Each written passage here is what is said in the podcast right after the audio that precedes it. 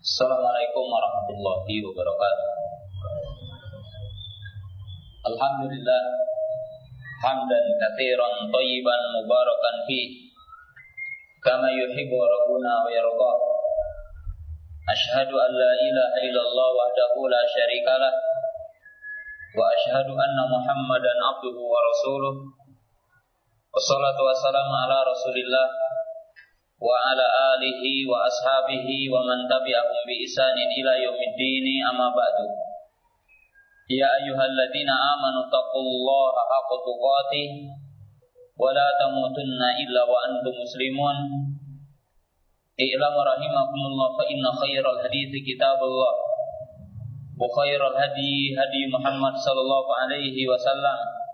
Wa syarrul umuri muhdatsatuha wa kullu bid'atin dhalalah wa kulla dhalalatin finnar.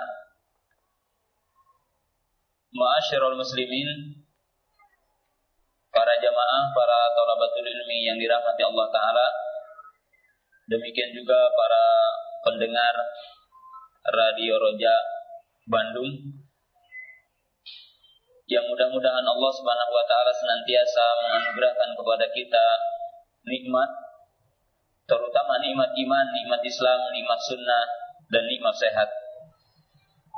Dan pada kesempatan pagi yang berbahagia ini, sebagaimana saya juga telah menyampaikan pada sore kemarin, bahwa kita akan membahas satu pembahasan yang sangat penting untuk diketahui oleh seorang muslim untuk diketahui oleh seorang sunni. Judul yang kita bawakan adalah 10 pilar akidah sunnah. Judul ini saya ambil dari tiga perkataan para ulama di antara ulama ahlu sunnah, di antara ulama hadis. Karena sesungguhnya pokok-pokok akidah ahli sunnah bukan hanya sepuluh. Tetapi telah dijelaskan di dalam kitab-kitab yang dikarang oleh para ulama yang menjelaskan tentang pokok-pokok akidah sunnah dan itu lebih dari 10. Tetapi penyebutan 10 poin ini adalah diambil dari dua ulama besar, ulama ahlu sunnah, adapun dari sisi judul saya mengambil dari tiga ulama. Yang pertama adalah ungkapan Al-Imam At-Tahawi rahimahullah taala di dalam kitabnya Aqidah Tahawiyah di mana beliau mengatakan wa nattabi'u as-sunnata wal jamaah wa najtanibu asy-syududa wal khilafa wal furqata. Kami yang dimaksud adalah ahlu sunnah kami mengikuti sunnah dan mengikuti al-jamaah. Nanti kita akan jelaskan apa yang dimaksud dengan sunnah dan apa konsekuensi seseorang itu menisbatkan diri kepada sunnah dan menamakan dirinya dengan sunni. Dan kami menjauhi syudud, nyeleneh, menyelisihi jalannya sunnah. Menyelisihi jalannya ahlu sunnah. Dan menjauhi perselisihan. Dan furqah artinya di sini adalah kesesatan. Adapun penyebutan 10 poin maka ini diambil dari dua ulama besar. Yang pertama adalah Al-Imam Sufyan Ibnu Uyainah. Al-Imam Sufyan Ibnu Uyainah seorang hadis seorang ulama hadis yang sangat kuat dari sisi pengetahuannya kepada hadis baik secara sanad ataupun secara pemahaman kepada hadis. Muhaddisun faqihun. Dia adalah seorang muhaddis yang faqih. Di mana beliau berkata, "As-sunnatu asyaratun." Faman kunna fihi faqad istakmala sunnah. Wa man taraka syai'an minha faqad taraka sunnah. Al-Imam Sufyan Ibn Uyainah beliau berkata sunnah ada sepuluh. Barang siapa yang berkumpul pada orang tersebut sepuluh poin itu ataupun sepuluh sunnah itu maka ia telah menyempurnakan sunnah atau telah sempurna sunnah di sisinya dan dia dianggap sebagai ahlu sunnah yang hakiki dan barang siapa yang meninggalkan salah satunya maka ia telah meninggalkan sunnah secara menyeluruh. Artinya kalau menyelisih salah satunya ataupun mengingkari salah satunya maka dia tidak dikatakan ahlu sunnah. Lalu beliau menyebutkan poin-poin yang kita akan bahas nanti. Yang kedua adalah seorang ulama yang bernama Sahal ibnu Sa'di, Sahal ibnu Abdullah. Jadi Sahal ibnu Abdullah sebagaimana diriwayatkan oleh Imam Al-Baihaqi rahimahullahu taala. Di mana Sahal ibnu Abdullah pernah ditanya, kira lahu mata yu'lam rajul annahu ala sunnah wal jamaah wa qala urifa min nafsihi ashru khisalin. Maka Sahal bin Abdullah pernah ditanya kapan seseorang diketahui sebagai ahlu sunnah wal jamaah? Jadi beliau pernah ditanya kapan seseorang dikatakan sebagai ahlu sunnah wal jamaah? Dan kapan seseorang itu berhak untuk mendapatkan gelar ini? Kapan seseorang itu bisa dijuluki dengan sunni? Bisa dijuluki dengan ahlu sunnah? Maka beliau berkata, apabila diketahui dari orang tersebut 10 poin. Jadi apabila orang itu meyakini 10 poin Apabila ada pada orang itu 10 poin Maka dia sebagai ahlu sunnah. Jadi perkataan 10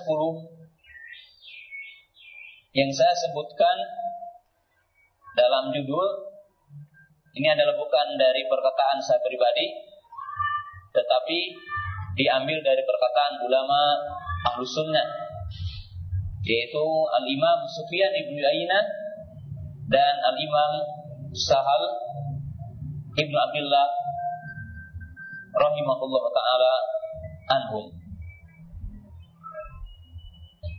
para talabatul ilmi yang dirahmati Allah Ta'ala dan sahabat roja yang dirahmati Allah Ta'ala apa pentingnya kita memahami dua perkataan ulama besar ini.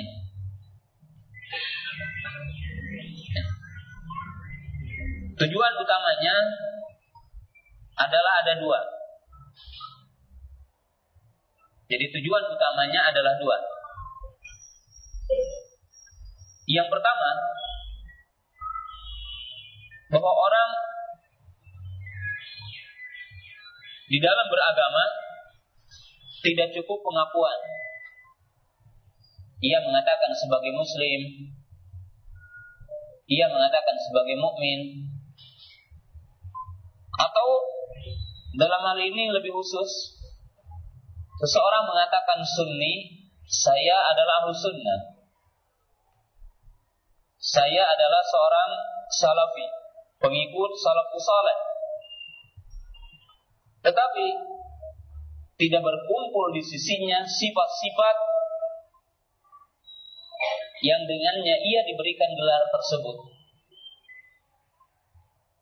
Ya, sebab tentunya kalau kita berbicara tentang perkara yang nyata, seseorang dikatakan profesor, seseorang dikatakan doktor anu umpamanya dalam bidang ekonomi, dalam bidang teknologi, dalam bidang kedokteran, kalau ada pada orang itu keilmuan yang berkaitan dengan gelar tersebut.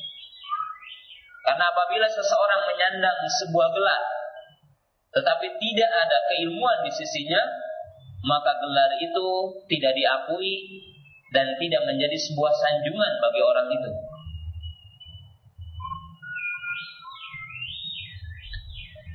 Maka demikian juga seseorang yang mengatakan anna sunni, saya adalah sebagai ahlu sunnah. Tetapi dia tidak mengetahui pokok-pokok yang menyebabkan orang itu dikatakan ahlu sunnah. Maka ini adalah satu kekeliruan.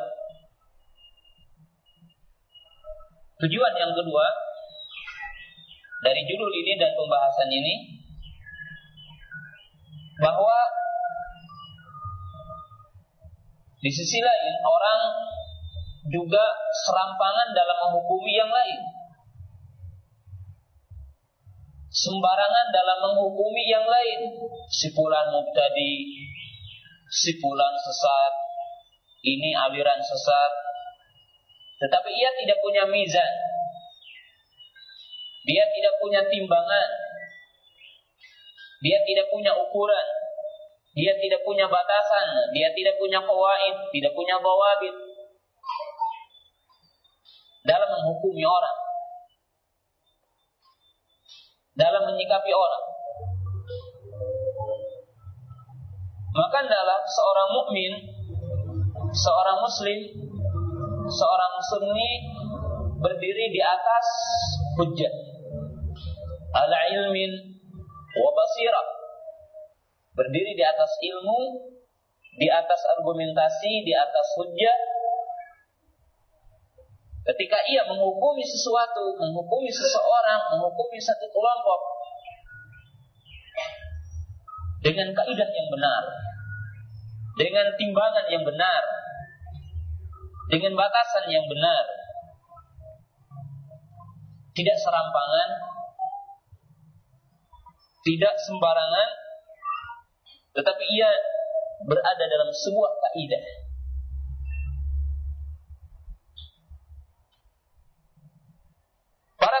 Ilmi yang dirahmati Allah Ta'ala. Maka oleh sebab itu Ahlu sunnah Seorang mukmin, Seorang muslim Harus Memahami agama ini Dengan seksama Dengan mendalam.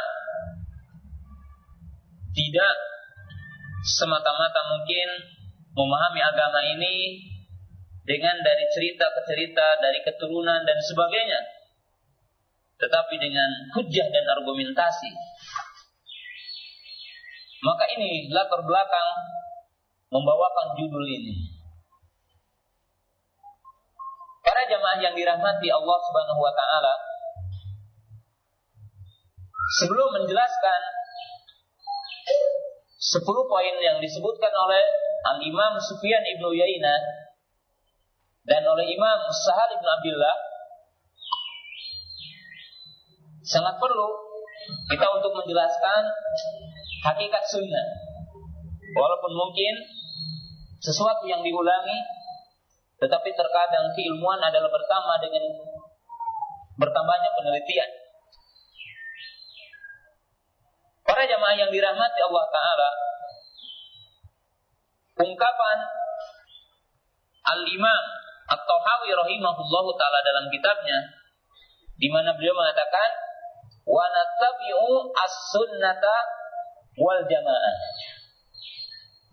kami ahlu sunnah adalah mengikuti sunnah dan mengikuti al-jamaah Apa yang dimaksud dengan sunnah?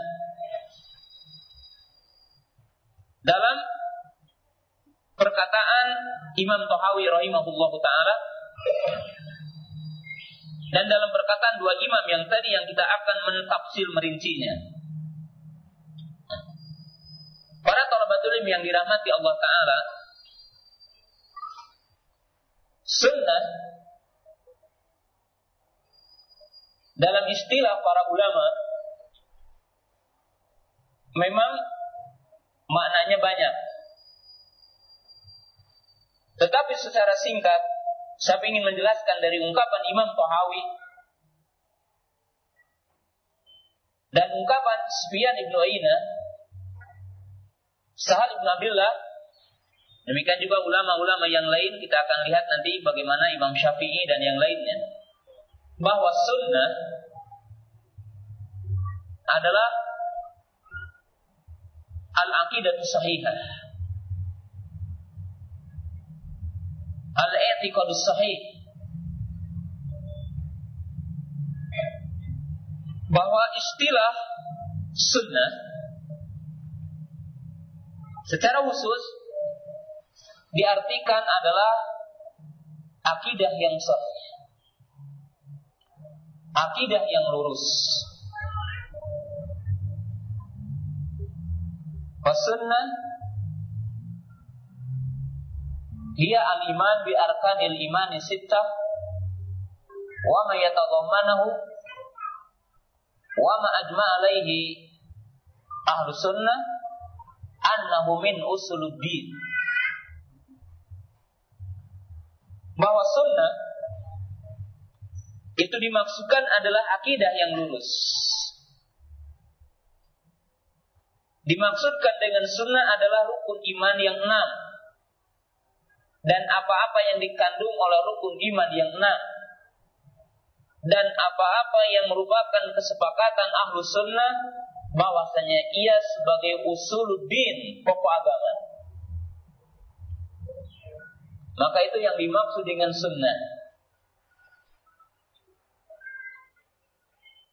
Dan ini kita lihat ungkapan Imam Tohawi rahimahullah taala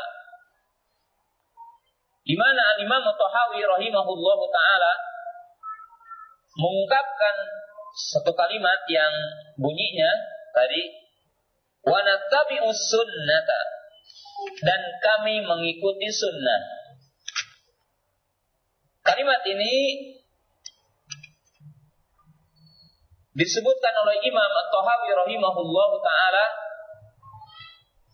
setelah ia menjelaskan pokok-pokok akidah sebelumnya berkaitan dengan keimanan kepada nama dan sifat Allah, beriman pada takdir,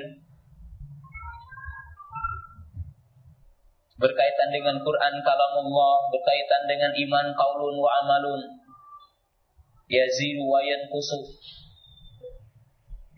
Berkaitan dengan pokok-pokok iman, termasuk berkaitan dengan syafaat, dan seterusnya. Lalu dia mengatakan wana tabi'us sunnah.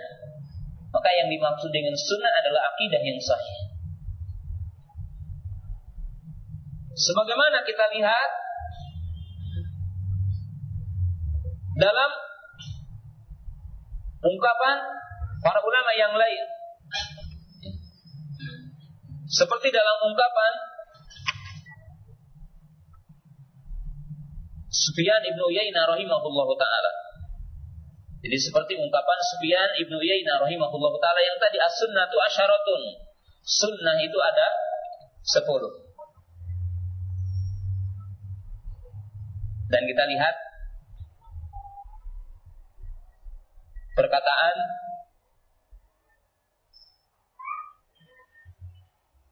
ulama-ulama yang lain ketika mereka mengatakan sunnah maka yang dimaksud adalah akidah yang sahih. Jadi akidah yang benar. Umpamanya adalah ungkapan Imam Syafi'i rahimahullah taala. Karena tentunya ya masyarakat kita sangat dekat kepada Imam Syafi'i pengetahuannya. Baik dari sisi nama ataupun sebagian ucapan-ucapannya. Maka Imam Syafi'i rahimahullah taala menjelaskan bahwa sunnah adalah akidah yang sahih.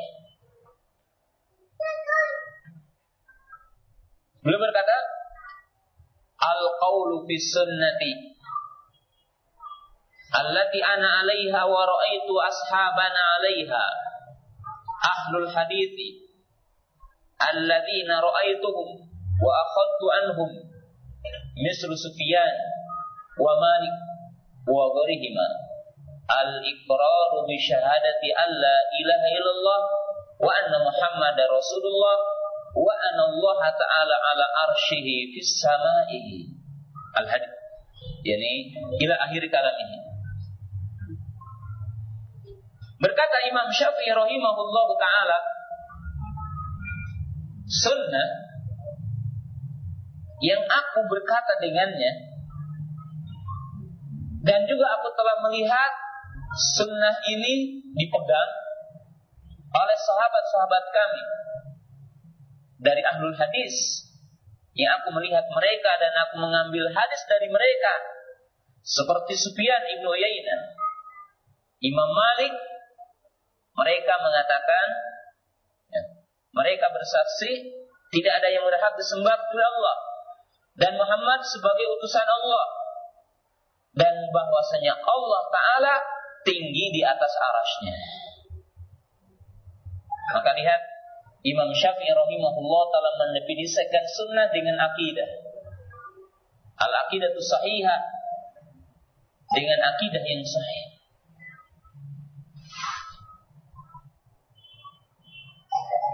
Maka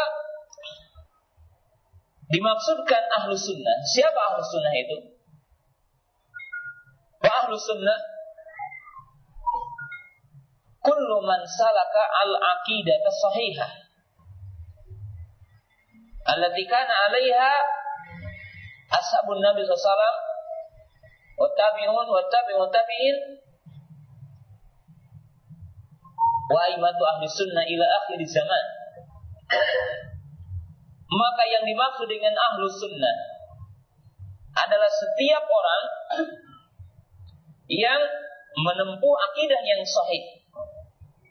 Yaitu akidah yang telah ditempuh oleh para sahabat, para tabi'in, para tabi'ut tabi'in, dan ulama ulama ahlu sunnah sampai akhir zaman. Maka mereka dinamakan dengan ahlu sunnah.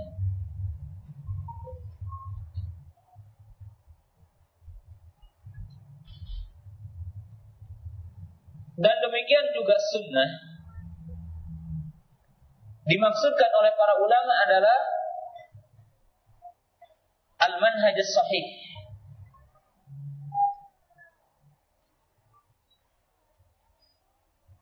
At-tariqat sahihah fi fahmi din.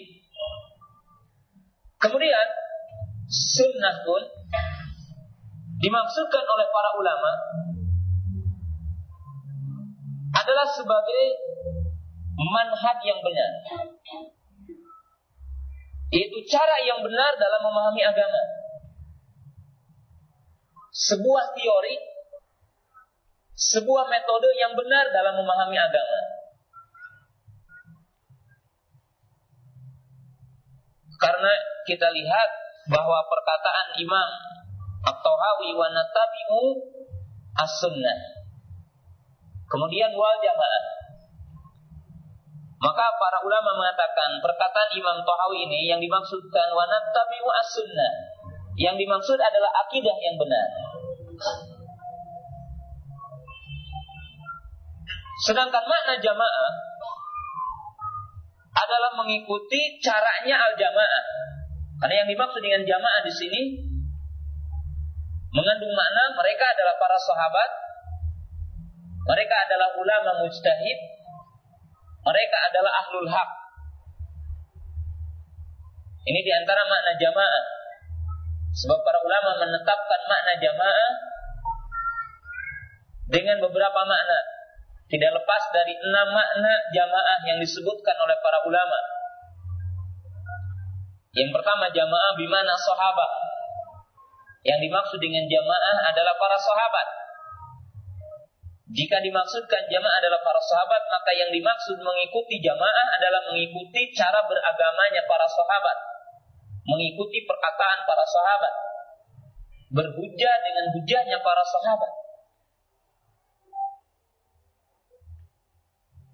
Yang kedua makna jamaah adalah dimaksud dengan al-ulama al-mustahidun. Para ulama mustahid. Yang mereka itu membawa agama ini dari zaman ke zaman. Maka yang dimaksud komitmen kepada jamaah adalah mengikuti para ulama mustahid dalam memahami agama ini, dalam mengamalkan agama ini.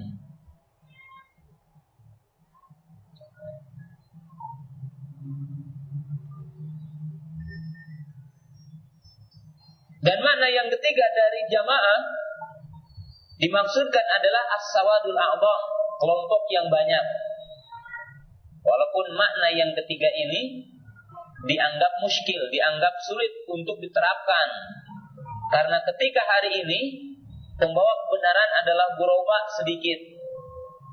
Jadi bagaimana kalau kita dikatakan komitmen kepada jamaah adalah komitmen kepada yang banyak? Karena yang banyak hari ini adalah berada di atas kesesatan. Ya, kalau kita hitung saja antara mukmin dengan kafir saja, bahwa orang mengatakan hari ini penduduk dunia adalah 6 miliar lebih. Ya. Orang muslimnya 1 miliar lebih, dan orang kafirnya 5 miliar lebih. Berarti satu orang mukmin berbanding lima orang kafir. Demikian, jika seandainya dimaksud dengan ahlul kiblah adalah orang muslim, maka sekarang antara orang yang berada di atas sunnah dengan orang yang menyimpang, maka kebanyakan orang yang menyimpang ketimbang orang yang berada di atas sunnah. Maka sebagian para ulama menganggap agak berat memahami makna yang dimaksud dengan jamaah adalah sawatul a'ba. Lalu para ulama memberikan dua jawaban ketika menerjemahkan bahwa jamaah dengan sawadul a'bam. Jawaban yang pertama yang dimaksud di sini adalah jamaah yang pertama.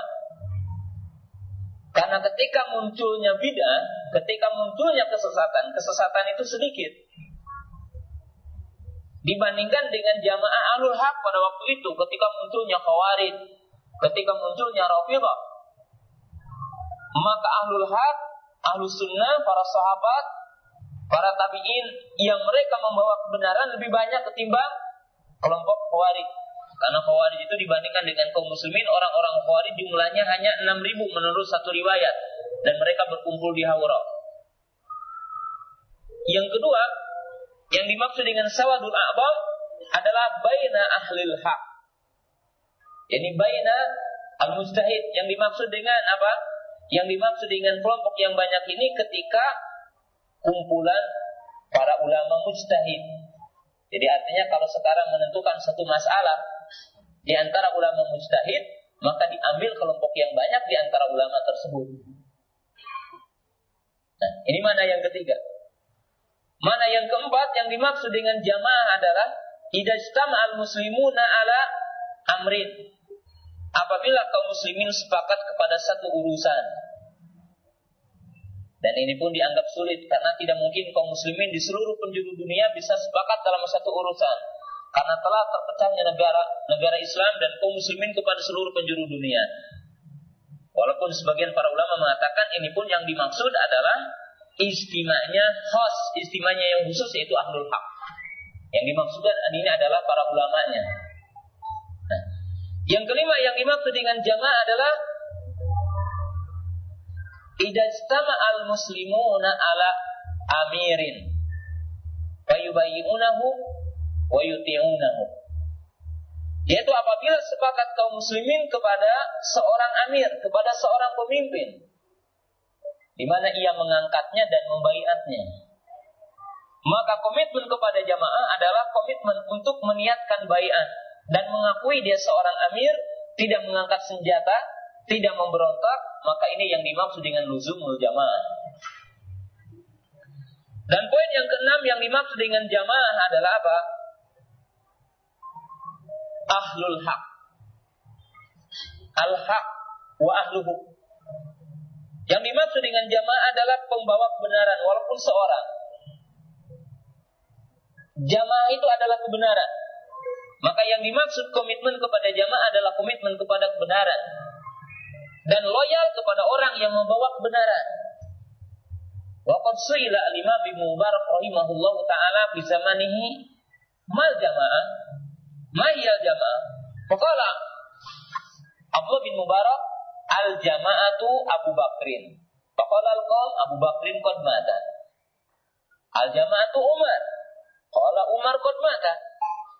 Faqala Abdullah bin Mubarak Abu Hamzah As-Sukari jamaah. Abdullah bin Mubarak pernah ditanya dalam satu kesempatan, siapa jamaah itu? Mana jamaah itu? Maka beliau mengatakan, jamaah adalah Abu Bakar. Lalu orang-orang mengatakan Abu Bakar telah mati. Bagaimana kita itu komitmen dan mengikuti Abu Bakar? Abu Bakarnya telah mati. Maka Abdullah bin Mubarak menjawab lagi, Umar. Oh, Umar pun telah mati. Lalu beliau mengatakan Abu Hamzah As-Sukari. Kalau begitu Abu Hamzah As-Sukari dia jemaah karena dia adalah seorang sunni alim fakih di zaman ini. Karena dia adalah seorang sunni fakih di zamannya. Maka Abdullah bin Mubarak rahimahullah taala mengatakan yang dimaksud dengan jamaah adalah ahlul haq, pembawa kebenaran.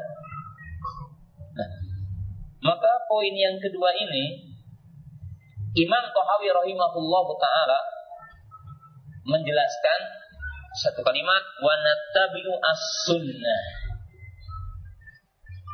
wal jamaah. Nah, maka yang dimaksud dengan jamaah di sini adalah tidak lepas dari dua hal yang sangat penting. Jamaah bermakna al-aqidah sahihah wal man sahih. Jamaah yang artinya adalah akidah yang sahih, manhaj yang sahih, yang memiliki makna sunnah yang tadi.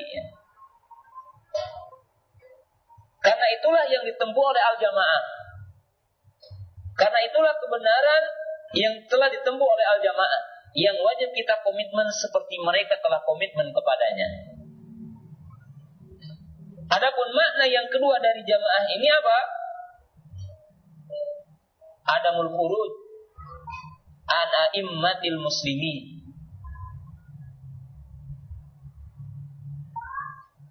Maka yang dimaksud dengan jamaah makna yang kedua adalah kita mentaati pemimpin-pemimpin kaum muslimin selama ia tidak memerintahkan kepada maksiat. Dan kita sabar atas setiap kezalimannya. Maka ini yang dimaksud dengan luzumul jamaah yaitu komitmen kepada jamaah. Nah para talabatul ilmi yang dirahmati Allah taala maka makna sunnah ataupun makna jamaah Ketika kita diperintahkan komitmen kepada sunnah, komitmen kepada jamaah, maka sesungguhnya kembali kepada dua makna yang tadi, dan kita akan membuktikannya dalam perkataan-perkataan para ulama dan 10 poin yang kita akan bahas nanti. Itu poin yang pertama, bahwa seseorang dikatakan sunni dan sah dikatakan dengan sunni manakala dia mengikuti akidah al-sunnah manakala dia sejalan dengan akidah al-sunnah, manakala dia mengikuti akidah al-jamaah, manakala dia komitmen kepada akidah yang sahih, akidah yang benar, yang telah diyakini, dipahami, diamalkan oleh al-jamaah. Itu para sahabat, para tabi'in, para tabi'ut tabi'in. Dan para imam ahlu sunnah wal jamaah. Sedangkan makna yang kedua, dan ini wajib kita mencermatinya dan memahaminya dengan dalam dan menguasainya dalam lubuk hati dan betul-betul dengan penguasaan yang benar bukan perkara yang sepele Ya, walaupun tadi dikatakan bahwa banyak yang lama, saya kira orang pemahamannya tidak lama ataupun sebentar ya. Karena banyak orang yang udah lama ataupun ngaji lama, tapi kata orang Sundama atung kene atung kene.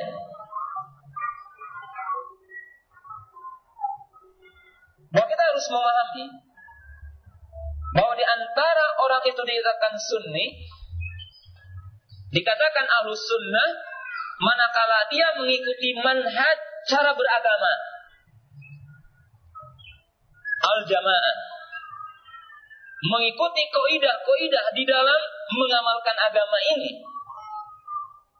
Kaidah-kaidah yang telah ditetapkan oleh al-jamaah.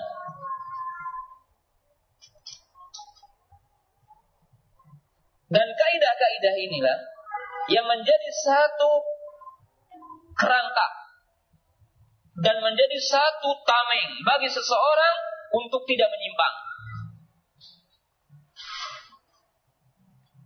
Kalau saya berikan gambarannya, ya di sini antum kebanyakan para mahasiswa atau mahasiswi. Antum belajar ilmu biologi, belajar ilmu fisika, matematika, itu kan punya koidah. Bagaimana? Ada rumus anu, ada rumus A, ada rumus B. Seorang ahli bangunan udah punya rumus. Kalau bangunan ini ukurannya sekian-sekian, maka tiangnya harus sekian. Kalau tingginya sekian, besinya harus sekian. Kalau tingkatannya sangat banyak, maka harus menggunakan panjang ke bawah. Tidak hanya menggunakan apa? Menggunakan umpamanya apa? Tiang sederhana. Tidak bisa. Kenapa? Ini kaidah. Nah sekarang ada orang yang penting saya bikin bangunan dan tergantung saya yang punya uang dia bikin 23 tingkat. Lalu dia menggali tanah satu meter setengah. Apa yang akan terjadi? Mungkin seminggu atau dua hari roboh bangunannya. Kenapa? Di luar kaidah. Demikian juga kita memahami agama ini, mengamalkan agama ini memiliki kaidah-kaidah, memiliki bawabit dalam mengamalkan agama ini. Jangankan berbicara tentang bagaimana memahami akidah. Kemarin kita jelaskan akan mengamalkan satu amalan. Saya berikan contoh yang mudah ya, bahwa kaidah ini penting. Memahami manhaj ini penting. Memahami bawabit ini penting. Antum diberi dua pertanyaan umpamanya. Contoh yang mudah, apa hukumnya berangkat jihad?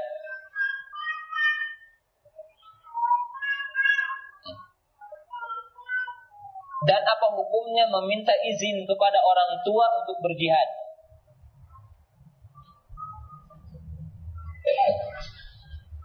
Orang harus punya kaidah Kaidahnya apa? Taat kepada Allah, taat kepada orang tua. Bagaimana caranya menimbang? Ya orang mengukur apa? Kaidah usul. Tingkatan perintah. Kalau orang mengatakan semua juga perintah, udah. Yang namanya perintah kata bahasa Arab begini, udah. Tapi dia tidak punya belajar usul. Gimana tingkatan perintah ini? Oh, perintah itu ada yang sifatnya fardu ain, ada yang sifatnya fardu kifayah. Kan ini bawabit. Mana yang harus didahulukan? Yang harus didahulukan adalah kewajiban fardu ain sebelum fardu kifayah. Karena ini kaidah dalam beramal.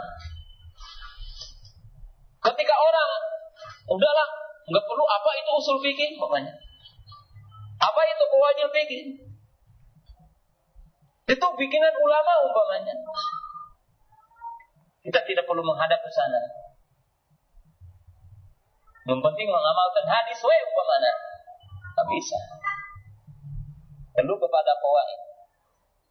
Nah, ketika orang tidak menggunakan kawaid yang telah ditetapkan oleh para ulama, maka dia akan menyimpang dan dia keliru.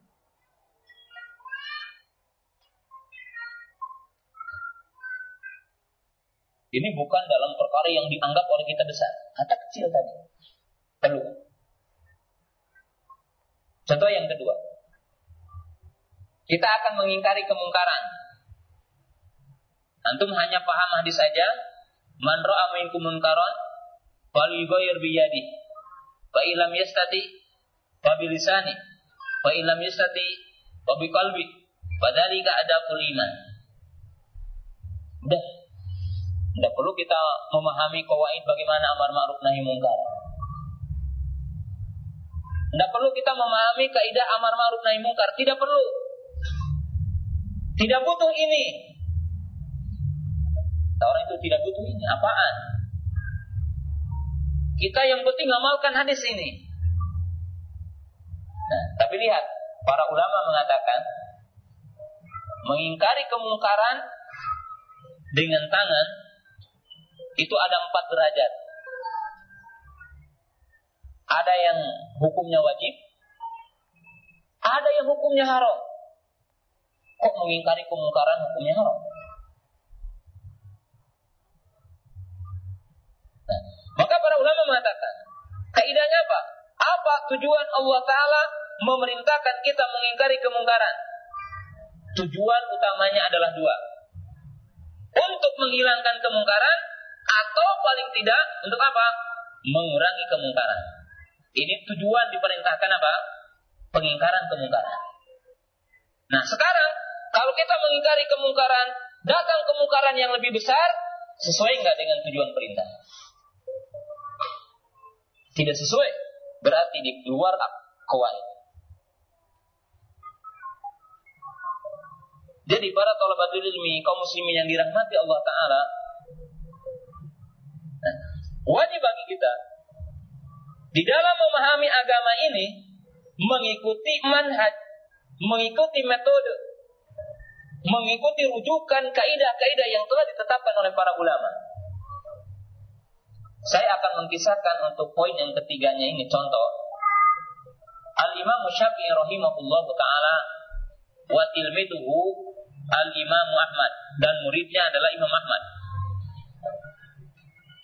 Ketika Imam Syafi'i rahimahullah taala beliau telah belajar kepada beberapa ulama termasuk guru Imam Syafi'i adalah Imam Malik, kemudian Sufyan ibnu Uyainah dan beberapa ulama yang lain. Maka muncul di zamannya itu pengingkar sunnah. Jadi orang-orang yang mengingkari apa? Sunnah. Di zaman Imam Syafi'i rahimahullah taala ada orang yang mengatakan begini, kalau disebutkan hadis, maka mereka mengatakan cukup bagi kami ini Quran. Mereka tidak menghalal apa tidak mengharamkan cincin emas bagi laki-laki, tidak mengharamkan sutra bagi laki-laki. Mereka mengatakan apa? Oh ini nggak ada dalam Quran. Dan timbul orang-orang generasi yang memboibkan hadis-hadis yang dianggap olehnya bertentangan dengan Quran. Seperti munculnya orang-orang yang mendoibkan hadis-hadis tentang adab kubur. Kenapa? Dalam Quran tidak ada katanya adab kubur. Hadis-hadis tentang syafaat didoibkan. Kenapa? Tidak ada di dalam ayat Al-Quran. Maka Imam Syafi'i rahimahullah ta'ala menyusun kitab risalah. Qawaid. Oleh sebab itu, Imam Ahmad mengatakan, selama aku berburu dan selama aku berjalan mencari ilmu, maka aku baru mendapatkan seorang guru yang sangat luas dengan mengajarkan bawabit kuwait. Artinya sebuah kaidah, sebuah bawabit. Ya. Maka Imam Syafi'i rahimahullah ta'ala menyebutkan dalam kitab risalah ketika beliau membantah kepada seluruh pengingkar sunnah karena seluruh pengingkar sunnah itu ada sembilan sekte pengingkar sunnah. Maka Imam Syafi'i rahimahullah ta'ala cukup dengan menjawab satu jawaban. Tidak panjang ya jawabannya. Dan saya akan jelaskan secara singkat. Maka Imam Syafi'i rahimahullah taala menyebutkan dengan kaidah yang simpel jami mani. Kaidah yang mencakup menyeluruh walaupun sederhana. Ya, sembilan sekte ini yang pertama yang mengingkari sunnah secara total sebagai hujah dalam agama. Ini yang dikenal oleh orang dengan Quran ini.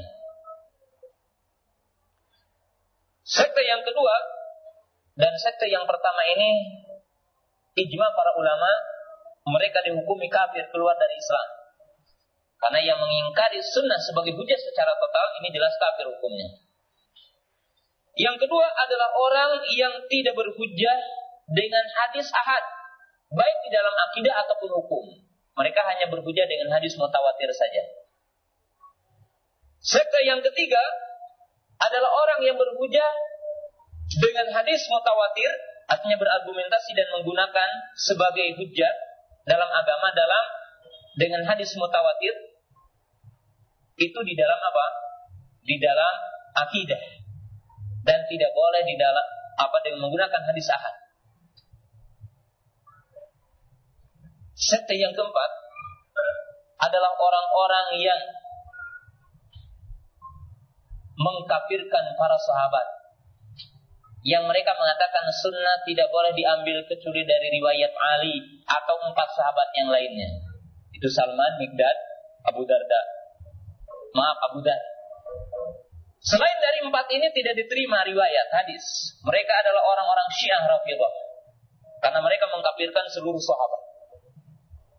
Sehingga mereka mengeluarkan hadis palsu Ana Madinatul Ilmi. Aku adalah kotanya ilmu dan Ali adalah pintunya. Barang siapa yang ingin ilmu maka datanglah kepada pintunya itu Ali saja. Sekte yang lain mereka yang mengatakan hadis itu didoibkan kalau dohirnya bertentangan dengan Quran. Seperti hadis tentang syafaat bagi yang masuk neraka dikeluarkan ke surga. Kemudian mereka yang menentang hadis alasannya bertentangan dengan akal. Mereka yang menentang hadis juga sekte yang lain apabila bertentangan dengan penemuan ilmiah. Salah satunya mengatakan bahwa hadis Inna shiddatal hari min fayhil jahannam wa abridu bis salat. Sesungguhnya cuaca panas itu adalah merupakan hembusan api neraka. Maka dinginkanlah dengan sholat. Maka ada orang yang mengatakan, katanya saya berkeliling dunia. Maka ketika saya datang ke sana, saya mendapatkan cu apa musim dingin, dan ketika datang ke negara sana, aku mendapatkan musim panas. Maka ia mengatakan bukan dari neraka, tetapi apa? Semata-mata apa? Perputaran atau siklus apa dunia ini. Kenapa? Oh penemuan ilmiah. Tetapi Imam Syafi'i rahimahullah taala menjawab, dan menetapkan sebuah kaidah yang sangat agung. Maka beliau mengatakan sunnah bersama Quran ada tiga tugas. Dan semuanya adalah hujah kata beliau. Pertama, sunnah menguatkan Quran. Artinya menguatkan argumentasi Quran. Ada perintah dalam Quran, ada perintah dalam sunnah. Ada larangan dalam Quran, ada larangan dalam sunnah. Maka di sini berarti menunjukkan banyaknya dalil dalam setiap masalah Quran, hadis. Yang kedua kata Imam Syafi'i rahimahullah taala, sunnah sebagai bayan, sunnah sebagai penjelas. Seperti kita membacakan ayat wa aqimus salat. Tegakkan salat, salat itu seperti apa? Maka sunnah menjelaskan bagaimana kaifiyah salat, kaifiyah haji, kaifiyah sedekah, kaifiyah zakat, penjelasan. Baik mentaksis, mengususkan Quran, atau memberikan batasan yang ada dalam Quran. Yang ketiga kata beliau, sunnah datang dengan hujah yang baru yang tidak disebutkan dalam Quran. Yang Al-Quran memerintahkan kita untuk mengambilnya apa? Allah wa ati'ur rasul. Wa ma atakum rasul fakuduhu wa akum bantahu. Maka para ulama ahlu sunnah pernah ditanya, Ketika ada orang yang mengatakan, apakah ada pengharaman cincin emas dalam Quran? Adakah pengharaman sutra dalam Quran? Maka beliau mengatakan ada. Maka orang terkejut. Mana katanya? Dalam Quran ada redaksi pengharaman cincin emas bagi laki-laki. Mana ada redaksi dalam Al-Quran pengharaman sutra bagi laki-laki? Oh, katanya kamu bukan mujtahid. Baca ayat, Ati Allah wa ati Rasul. Baca ayat, wa ma atakum rasulu fakhuduhu wa ma anhu fantahu. Bukankah Allah telah mengatakan apa yang dia larang kamu tinggalkan? Maka apabila Nabi SAW datang dengan sunnah mengatakan bahwa cincin emas itu adalah haram, bahwa sutra itu adalah haram, maka kita mengamalkan wa manaha anhu fantahu. Ini jelas. Maka para talabatul ilmi yang dirahmati Allah Ta'ala, inilah sunnahnya. Nah, maka sekali lagi, komitmen kepada sunnah, artinya apa? Komitmen kepada akidah yang sahih, dan cara beragama, manhaj yang telah ditempuh oleh salafus saleh, yaitu para sahabat, para tabi'in, para tabi'ut tabi'in. Nah, Para jamaah yang dirahmati Allah Ta'ala Lalu Kita akan mencoba untuk Merinci sekarang. Ya satu persatu. Dari apa Yang dikatakan Oleh para ulama tentang 10 poin yang sangat penting Untuk diketahui oleh Seorang tolabun ilmi? Ya. Kita lihat kepada perkataan Sufyan Ibnu Uyainah. Sekarang kita masuk kepada perincian. Apa yang dimaksud dengan 10 poin itu? Kalau Sufyan ibnu Yainah berkata Imam Sufyan ibnu Uyainah As-sunnatu asyaratun Sunnah itu ada sepuluh Faman kunna fihi faqad istakmala sunnah Wa man taraka minha syai'an faqad taraka sunnah. Kata Imam Sufyan Ibn sunnah itu ada sepuluh. Barang siapa yang berkumpul pada seseorang itu sepuluh sunnah ini, maka dia diakui sebagai ahlu sunnah. Jadi kalau antum meyakini sepuluh poin ini, dan benar dalam meyakininya, dan sejalan dalam meyakininya dengan keyakinan ahlu sunnah maka kita diberikan gelar ahlu sunnah dan layak untuk menyandang gelar ini. Dan barang siapa yang meninggalkannya atau meninggalkan salah satunya atau menyelisih salah satunya maka dia telah meninggalkan sunnah secara total. Artinya tidak diakui. Walaupun antum mungkin di mobilnya disebut mobil ahlu sunnah. Rumahnya juga ditulis rumah ahlu sunnah ya ditulis di pintunya ahlu sunnah. Maka tidak cukup. Sehingga berkumpul sepuluh poin ini kata beliau. Lalu beliau menjelaskan Qala isbatul qadari. Taqdimu Abi Bakrin wa Umar. Wal haud wa syafa'ah wal mizan was sirat wal iman qaulun wa amalun wal Qur'an kalamullah wa adzabul qabri wal ba'tsu yaumal qiyamah wa la taqta'u bis syahada ala muslimin. Lalu beliau menyebutkan 10 poin ini dengan terperinci. Kata beliau, yang pertama isbatul qadari. Beriman kepada takdir. Nah, wajib kita untuk menelaah. Kenapa beliau menyebutkan poin yang pertama ini isbat al-qadar? Ya walaupun mungkin ini memang tidak disebutkan secara urutan, tetapi juga memang punya mana urutan.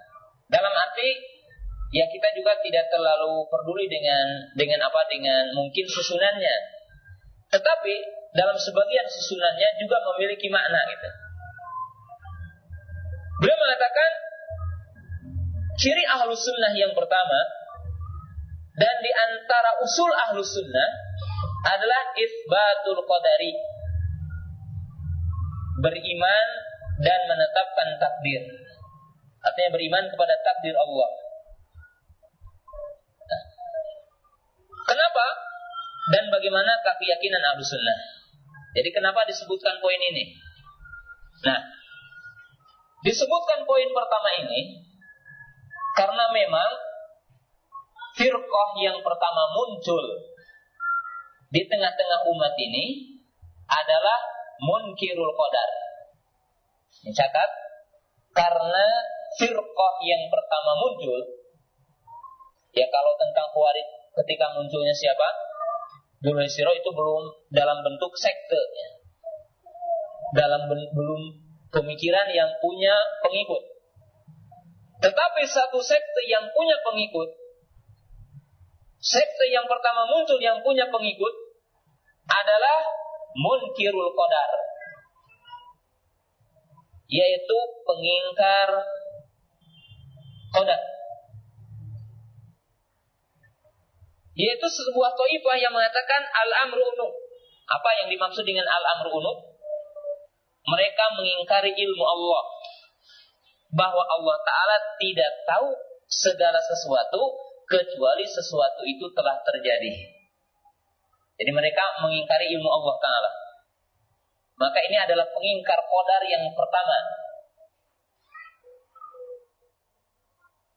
Yang dikisahkan itu kepada Ma'bad al-Juhani, Al-Goilani, dan Al-Goilani.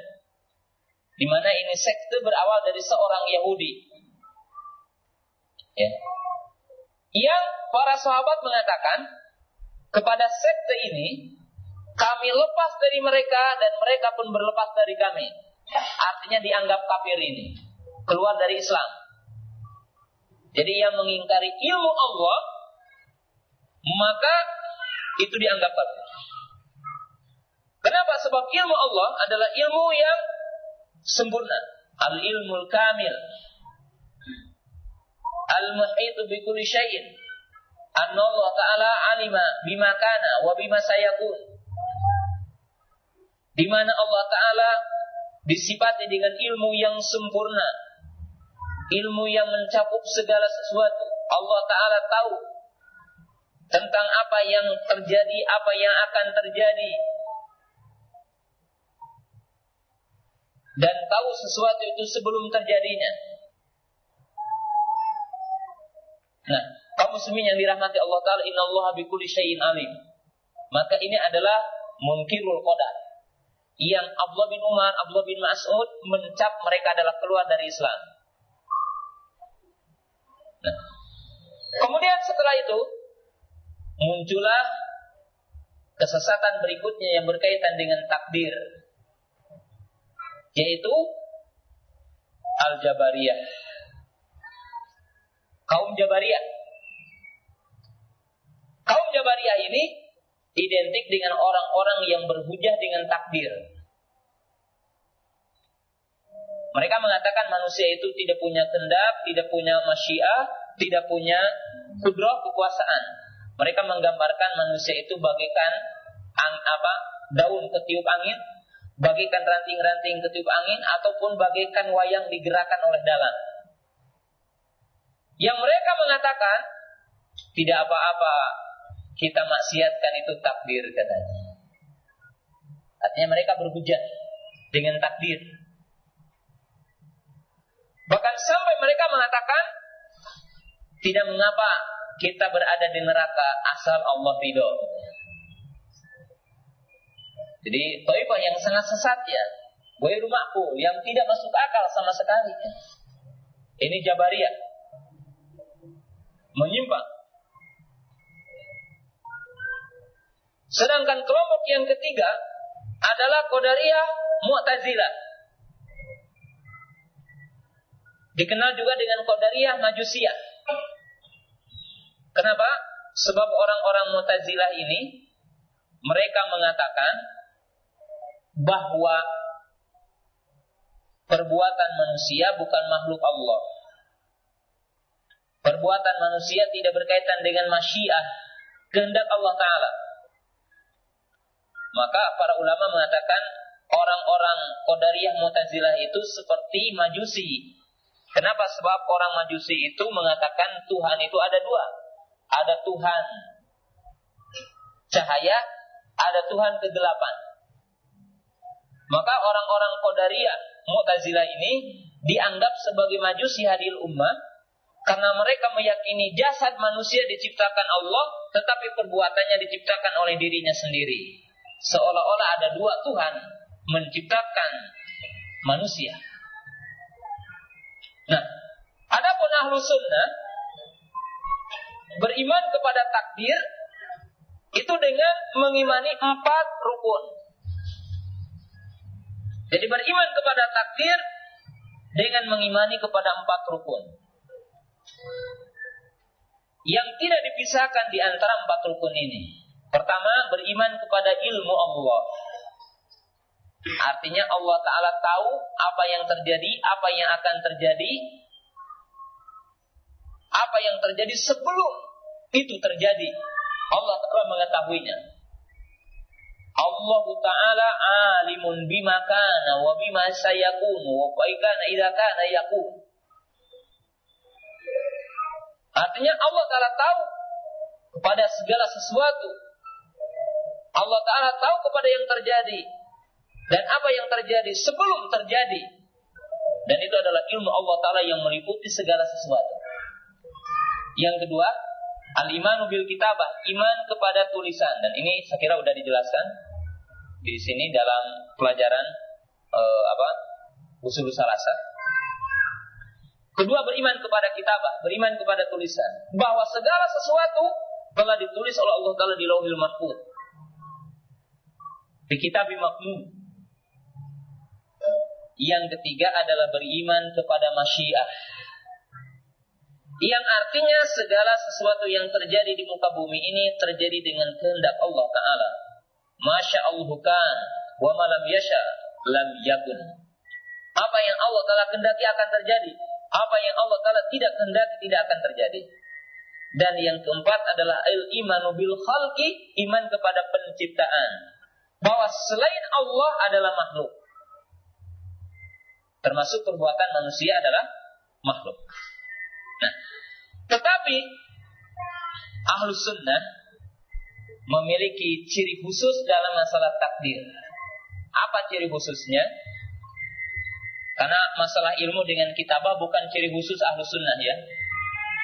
Secara khusus karena apa? Itu diakui hatta oleh Jabariyah dan oleh apa? Mutazilah. Tetapi ciri khusus ahli sunnah yang ini membedakan antara kita dengan Jabariyah dengan Qadariyah Mu'tazilah di mana ahlus sunnah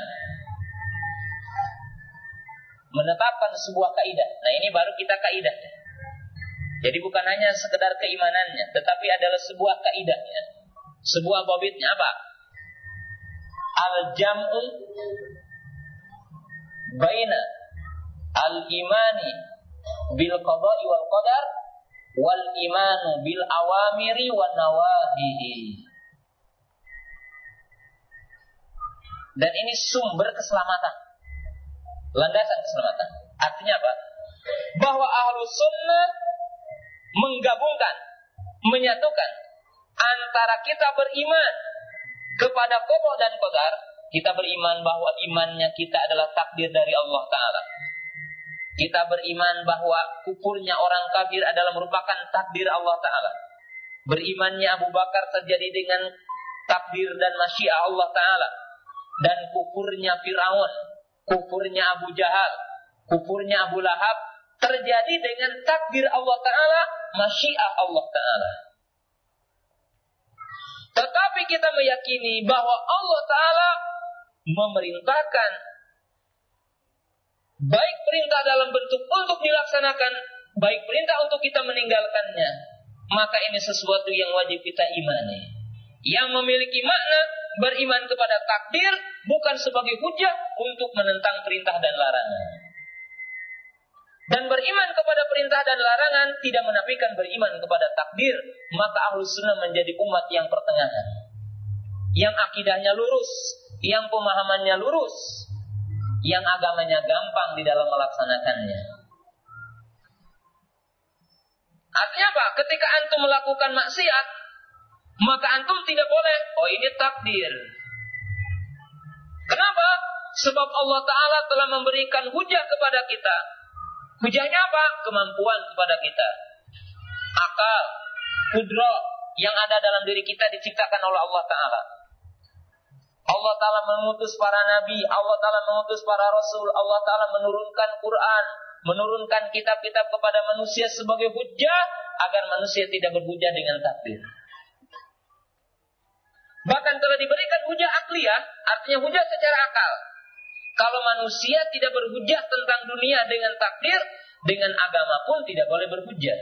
Contoh, kalau ada orang mengatakan gini, ya, ya saya takdir ini. Coba, kenapa dia tidak mengatakan udah aja, jangan ke pasar, jangan bekerja, jangan belajar, kok pinter, rizki kan takdir. Tetapi tidak ada manusia yang berkata, ya hujan. Bahkan orang tetap mengeluh dengan kemiskinan. Dia tidak mengatakan, ya saya miskin takdir. Sedikit orang yang berhujat. Tetapi ketika manusia itu melakukan maksiat, kenapa bertak, apa berhujat dengan apa? Takdir. Maka ini tidak adil. Maka sering saya sampaikan tentang kisah apa Umar ketika Umar akan memotong tangan seseorang pencuri maka si pencuri itu mengatakan, Wahai Amirul Mukminin, kenapa anda akan memotong tangan saya? Kan saya mencuri ini takdir Allah. Kata Umar, demikian juga saya memotong tangan kamu ini takdir. Bisa memotong tangan kamu ya takdir juga. Maka dihujat. Nah, kaum muslimin yang dirahmati Allah Ta'ala. Jadi, pegang poin yang pertama isbatu al-qadar. Yang kedua, takdimu Abi Bakrin wa Umar. Dan di sini saya ada pertanyaan, wa man lahu ijabah falahul hadiah. Saya ada pertanyaan di sini dan yang punya jawaban benar, saya akan kasih hadiah. Nanti hadiahnya dikasihkan panitia insya. Yang punya jawaban dan benar, maka dapat hadiah. Qala wa taqdimu Abi Bakrin wa Umar. Saya kasih mukadimah dulu supaya jawabannya ada bayangan. Nah, poin yang kedua ini untuk membantah ketika munculnya kesesatan Syiah. Munculnya orang-orang Rafidhah yang mereka mengkafirkan para sahabat.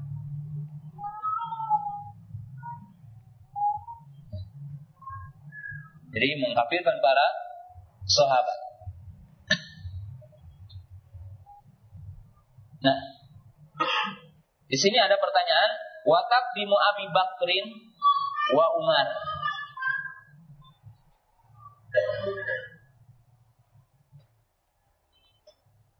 Pertama, di sini ada dua pertanyaan dan yang bisa menjawab Ya pertanyaan pertama lebih sulit, pertanyaan yang kedua lebih ringan, dan hadiahnya juga akan berbeda insya Allah. Pertanyaan pertama, kenapa Al-Imam Sufyan Ibnu Aina memberikan redaksi watak di Abi Bakr Umar? Kenapa tidak mengatakan umpamanya apa? Watak di mu'aimatil arba'ah.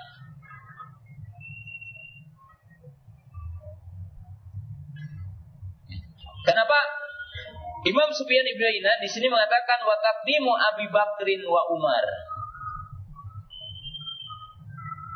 Jadi mendahulukan Abu Bakar dan Umar. Kenapa tidak mengatakan wa taqdimu Abu Bakar wa Umar wa Utsman? Jadi kenapa di sini tidak dikatakan wa Abu Bakrin wa Utsman? Kenapa?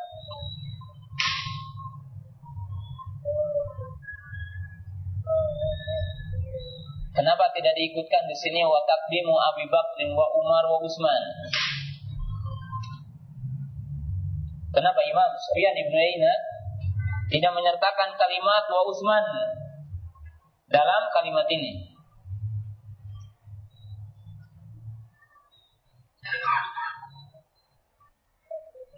Taqdimu Abi Bakrin wa Umar wa Utsman. Kenapa kalimat wa Utsmannya tidak disebutkan ya?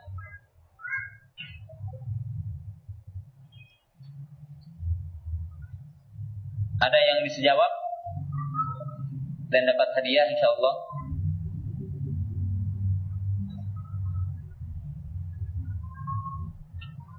Tidak ada?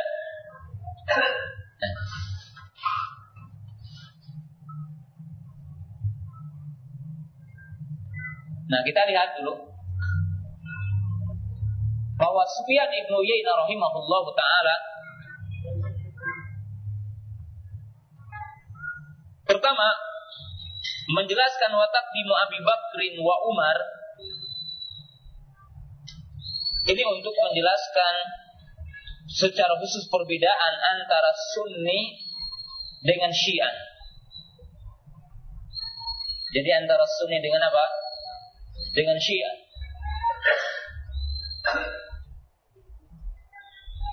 Karena orang-orang Syiah Secara khusus orang-orang Rafidah mereka mengkafirkan tiga imam yang pertama. Tiga khalifah yang pertama yaitu Abu Bakar, Umar dan Utsman. Jadi Abu Bakar, Umar dan Utsman. Bahkan mereka mengatakan bahwa tiga imam ini menggasap haknya Ali mencuri, merampas haknya Ali radhiyallahu taala anhu.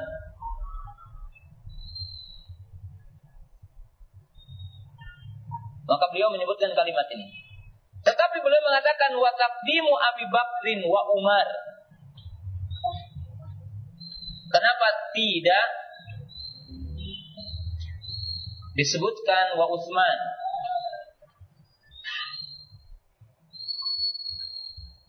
Karena di sini kaum muslimin yang dirahmati Allah taala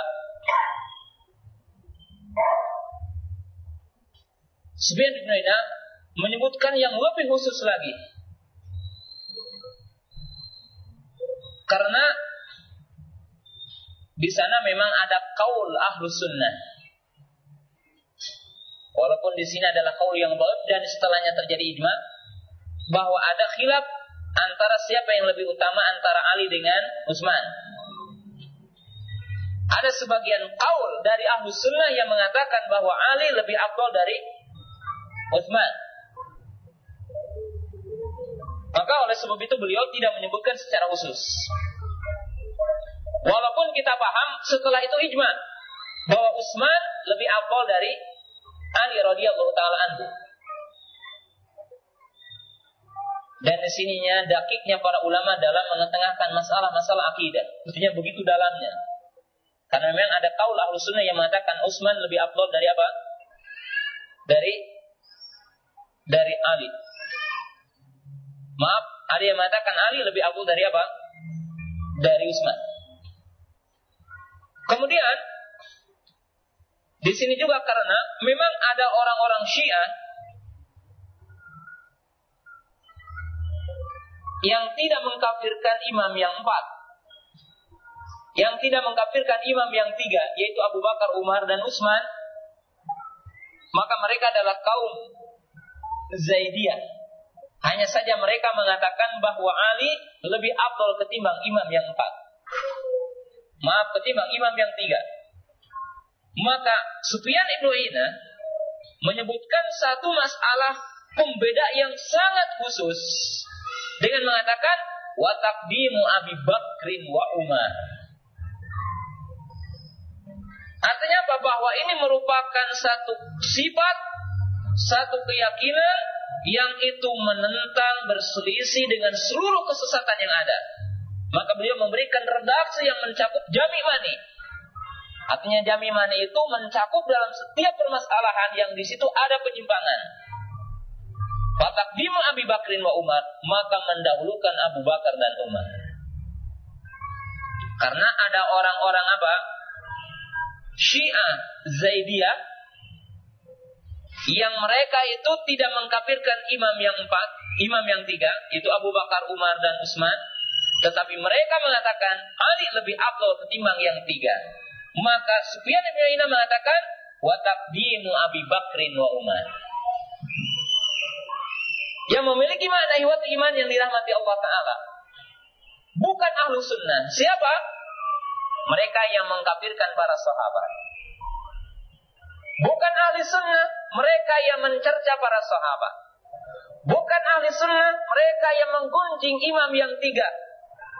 Sebab imam yang keempatnya tentunya tidak ada perbedaan antara kita dengan orang Syiah. Siapa yang menggunjing Abu Bakar? Siapa yang mencecah Umar? Siapa yang membicarakan jelek kepada imam-imam mereka? Kita adalah Abu Bakar, Umar. Maka itu adalah bukan ahlu sunnah. Jadi mereka adalah menyimpang dan mereka bukan ahlu sunnah. Nah, termasuk poin yang sangat penting Siapa yang mencoba-coba mengatakan bahwa Ali lebih afdol dari imam yang tiga, maka dia adalah bukan ahlu sunnah. Siapa yang mengatakan Ali lebih afdol dari Abu Bakar, bukan ahlu sunnah. Ahlu dolal. Ahlu yang sesat, yang menyelisih Al-Quran, sunnah, ijma, salafus soleh. Karena di sini jelas, watakdimu Abi Bakrin wa Umar.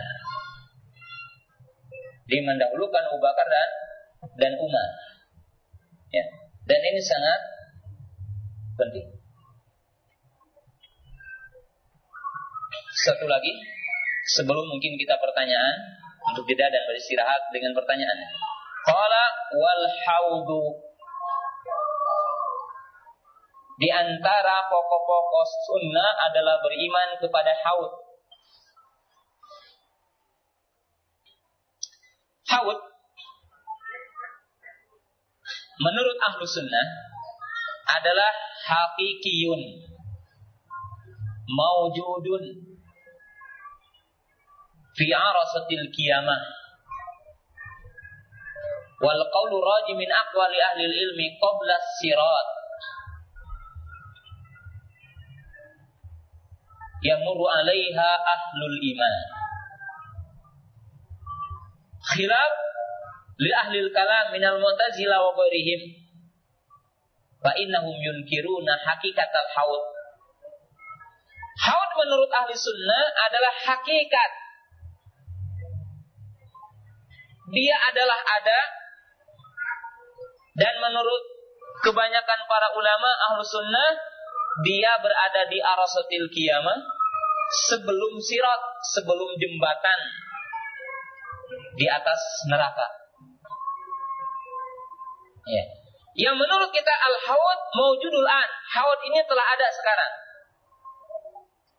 Karena Nabi SAW mengatakan wa minbari fawqa hawdi dan mimbarku ini di atas haudku. Dan mimbarku di atas haudku ini haud. Kemudian sifat-sifat haud ini dikatakan tuluhu masyiratu syahrin Wa irduhu masyiratu syahrin. Luasnya sejauh perjalanan satu bulan. Lebarnya artinya panjangnya selu apa se, perjalanan satu bulan. Lebarnya sejauh perjalanan satu bulan. Ma'uhu abiyadu minalabat wa ahalu minalasak wa aniyatuhu ka'adadi nujumi minas sama Man yashribu minhu syurbatan lam yadma minhu abada. Kata Nabi SAW, airnya adalah lebih putih dari susu. Dia lebih manis dari madu. Gayung-gayungnya sejumlah bintang-bintang di langit. Seperti bintang-bintang di langit gemerlapan. Barang siapa yang meminumnya, tidak akan haus selamanya. Dan akan melewat kepada haud ini adalah umat Rasul ini umat Muhammad Sallallahu Alaihi Wasallam. Lalu Nabi SAW ketika berada di depan haud, ummati, ummati, umatku, umatku. Lalu dikatakan kepada Nabi kita, suhkon, suhkon, bu'dan, bu'dan, Fa innaka la tadri ma ahdatsu ba'dak. Wa fi riwayatin martadu ba'dak. Lalu ada orang-orang yang diusir dari haud ini. Mudah-mudahan kita adalah tidak termasuk orang yang diusir. Tetapi kita termasuk orang yang mendapatkan haud ini dan meminum air ini. Maka di dalam hadis dikatakan akan ada orang-orang dikatakan suhkon suhkon. Mereka diusir dari haud ini dan tidak akan mendapatkan kelezatannya, kenikmatannya. Siapa mereka? Adalah orang-orang yang murtad dari umat ini. Yang kedua dalam riwayat yang lain dikatakan ma'ahdatu ba'dak, mereka yang melakukan perkara-perkara bid'ah dalam agama ini. Maka mereka terusir dari hal ini. Jadi pelaku bid'ah termasuk dikatakan oleh sebagian para ulama akan terusir dari haud Nabi Shallallahu Alaihi Wasallam dan syiar Nabi ketika waktu itu ummati ummati beliau memberikan syafaat atas izin dari Allah Taala kepada umatnya untuk mendapatkan haud ini. Nah, haud ini seperti ini. Demikianlah kita mengimaninya terhadap sifat-sifat yang ada.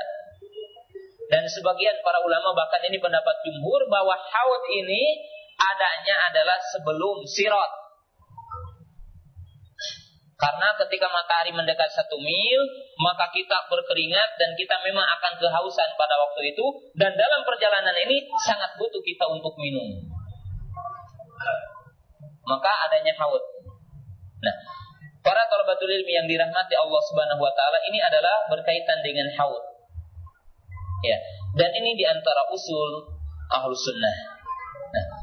Talabatul ilmi yang dirahmati Allah taala, barangkali untuk sambil kita beristirahat uh, antum kita buka soal jawab pertanyaan. Baik mungkin kalau ada pertanyaan dari pendengar radio melalui apa SMS atau pertanyaan para jamaah baik dari para akhwat atau ikhwan semuanya. Silakan kita buka untuk pertanyaan 好吃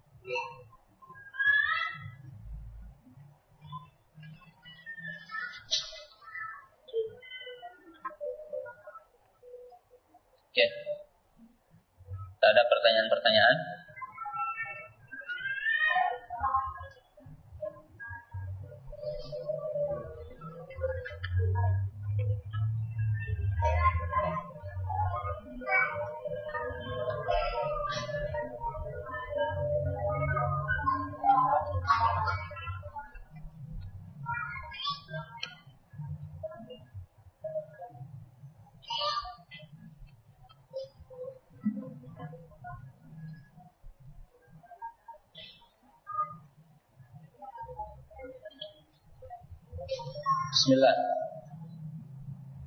Kawan anak Ustaz dulu solawat, uh, solatnya rajin.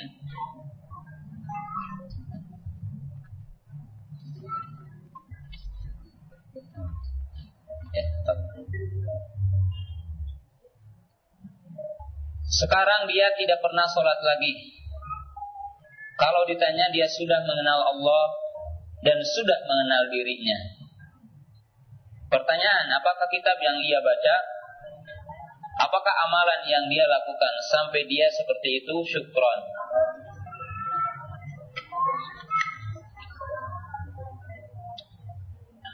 Para jamaah yang dirahmati Allah Ta'ala Inilah salah satu penyebab orang keliru dalam manhaj beragama. Jadi dalam cara dia apa? Beragama. Orang yang berkeyakinan bahwa apabila telah sampai kepada ma'rifat maka dia tidak usah lagi melaksanakan awamir wa nawahi tidak lagi terhitop tidak lagi tertakif dengan perintah dan larangan salah satunya disebabkan mereka keliru di dalam cara memahami agama ini. Dan di antara bentuk kekeliruannya memahami ayat antum lihat ayatnya wa'bud rabbaka hatta ya'tiyakal yaqinu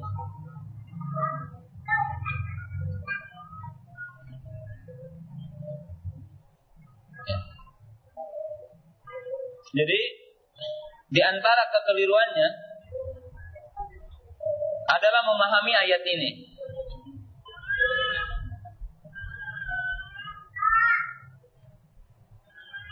Yaitu surat yang ke-15 ayat 99.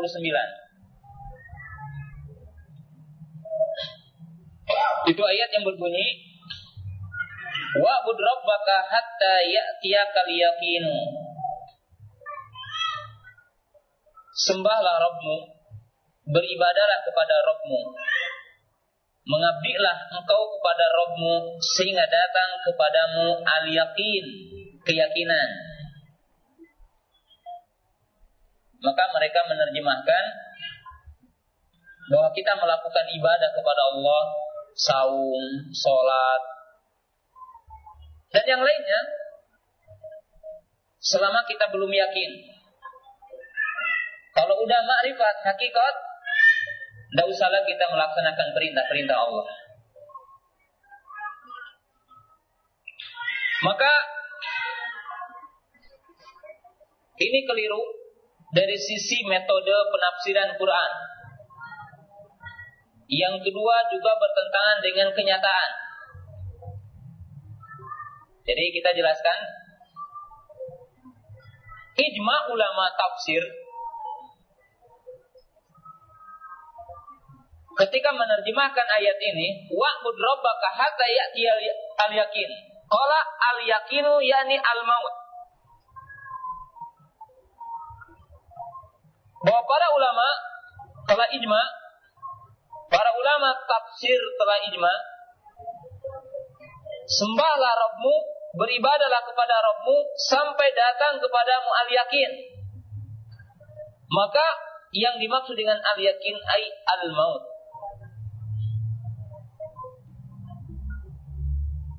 Kenapa? Sebab setelah datang kematian, tidak akan ada lagi manusia yang bisa untuk mengingkari kepada ayat-ayat Allah.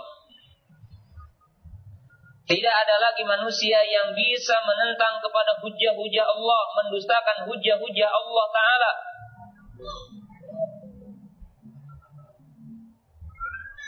Oleh sebab itu, mereka mengatakan, Ya laitani kuntu turobah. Rabbirji'un.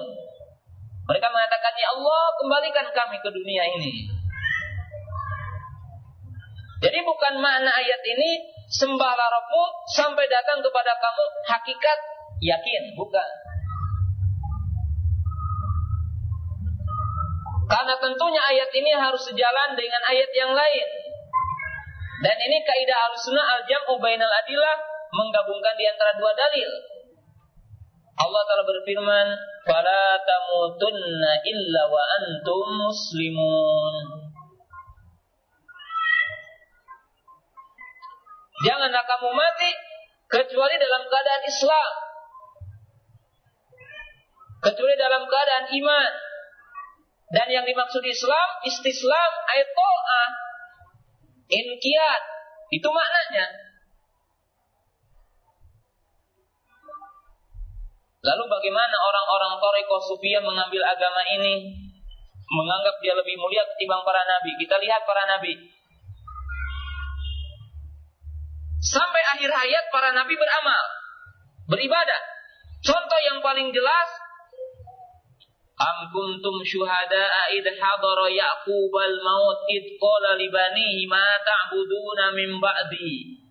Lihat dalam surat Al-Baqarah, Yakub alaihissalam ketika akan sakratul maut, ketika mendekati sakratul maut, maka dia tetap berwasiat.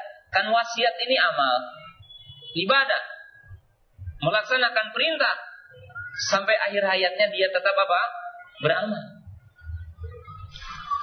Nabi Shallallahu Alaihi Wasallam merupakan nabi pilihan dan orang yang paling beribadah, orang yang paling tahu kepada Allah. Siapa orang yang paling tahu kepada Allah ketimbang Nabi? Ana a'lamukum billah wa ahsyakum billah. Aku adalah orang yang paling tahu dari kamu tentang Allah dan orang yang paling takut kepada Allah. Bagaimana? Ketika datang syakaratul maut, maka dia masih melihat para sahabat, apa yang dilakukan oleh para sahabat. Membuka tirai dan jendela, lalu dia menengok para sahabat. Ketika para sahabat pada sholat, maka kelihatan muka Rasulullah SAW yang tadinya pucat bersih, gembira. Kenapa? Di akhir hayatnya dia masih tetap men, apa, mengarahkan para sahabat. Nah, coba kita pahami ayat apa apa hadis. Laki mautakum la ilaha illallah. Hatta akhir hayat tetap kita diajarkan amal apa? Mengucapkan kalimat ini kan amal. Makanya oleh para ulama dikatakan orang yang memiliki pemahaman seperti ini, orang yang mengatakan kalau sampai yakin itu adalah tidak wajib lagi melaksanakan perintah Allah, tidak lagi wajib meninggalkan larangan Allah adalah ajhalu min himari ahlihi. Jadi para ulama mengatakan bukan saya yang mengatakan, saya cuma menukil dia lebih bodoh ketimbang keledai piaraannya. Bagaimana dengan hadis laki mautakum la ilaha illallah? Hatta ketika orang itu apa?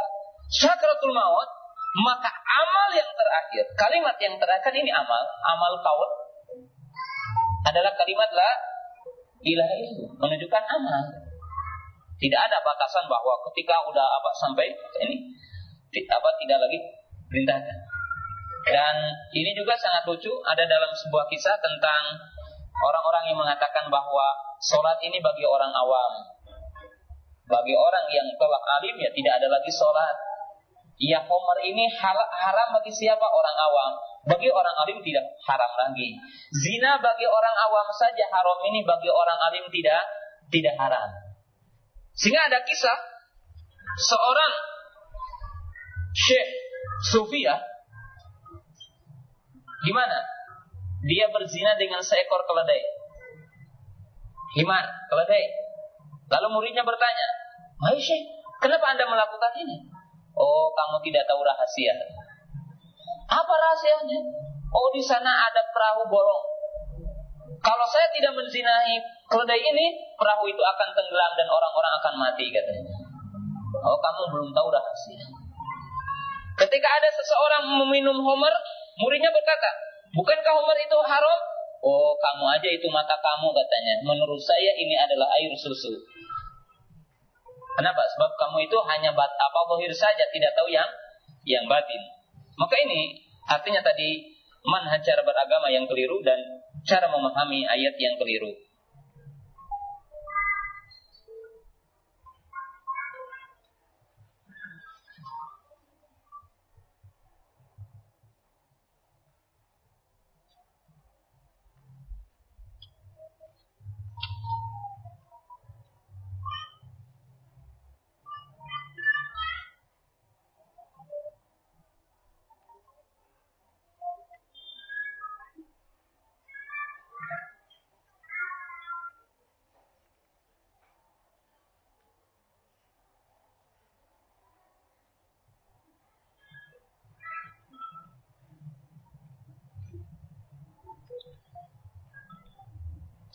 Ini pertanyaan yang kemarin ya.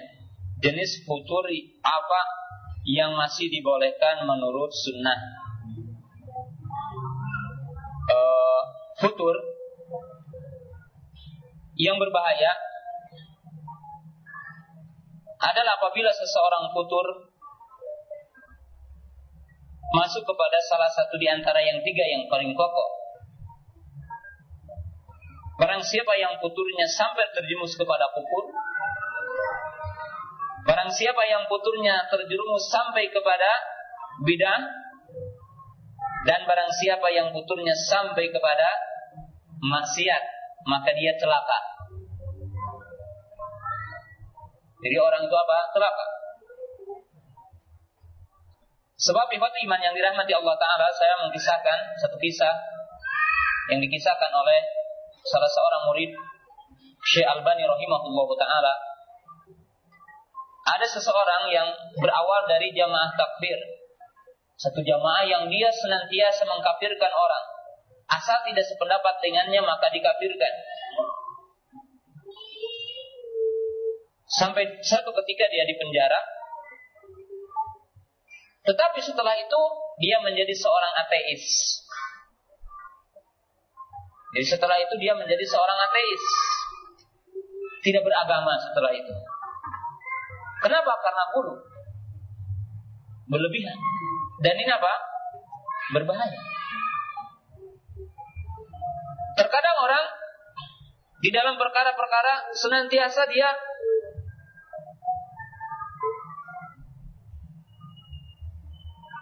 memberatkan diri berkaitan dengan masalah warok. Tetapi satu ketika dia terjerumus kepada sesuatu yang haram. Dan ini berbahaya.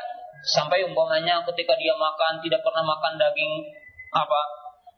Di restoran tidak pernah makan daging. Kenapa? Takut yang menyembelihnya adalah tidak sholat. Takut yang menyembelihnya adalah apa? Tidak sejamaah dan sebagainya. Buruk ya. Yang secara kaidah selama kita berada di negara muslim maka asal asal apa? Sembelihan mereka adalah halal. Tidak berat agama ini. Tapi datang para pemuda yang sengaja memberat-beratkan diri. Yang awalnya apa? Yang awalnya dia sampai warok seperti itu karena bulu. Satu ketika dia didapatkan lebih kepada apa yang diharamkan oleh orang. Kata orang awam untuk melakukannya, dia melakukannya. Ini bahaya. Demikian juga orang kepada bid'ah. Sampai orang tidak memberikan toleransi kepada orang lain. Tidak memberikan toleransi kepada orang yang jahil. Pokoknya namanya orang keliru bisa meratakan. Disikapi sama. Satu kelamaan dia merasa sempit tidak mampu melakukan seperti itu. Akhirnya apa? ya seperti awal lagi dia kembali lagi kepada bidah ini bahaya ini bahaya dan itu uh, perkara yang dilarang di dalam agama ini maka sifat kita harus sesuai dengan kemampuan kita dan sesuai dengan kemudahan Islam itu sendiri itulah yang harus kita tempuh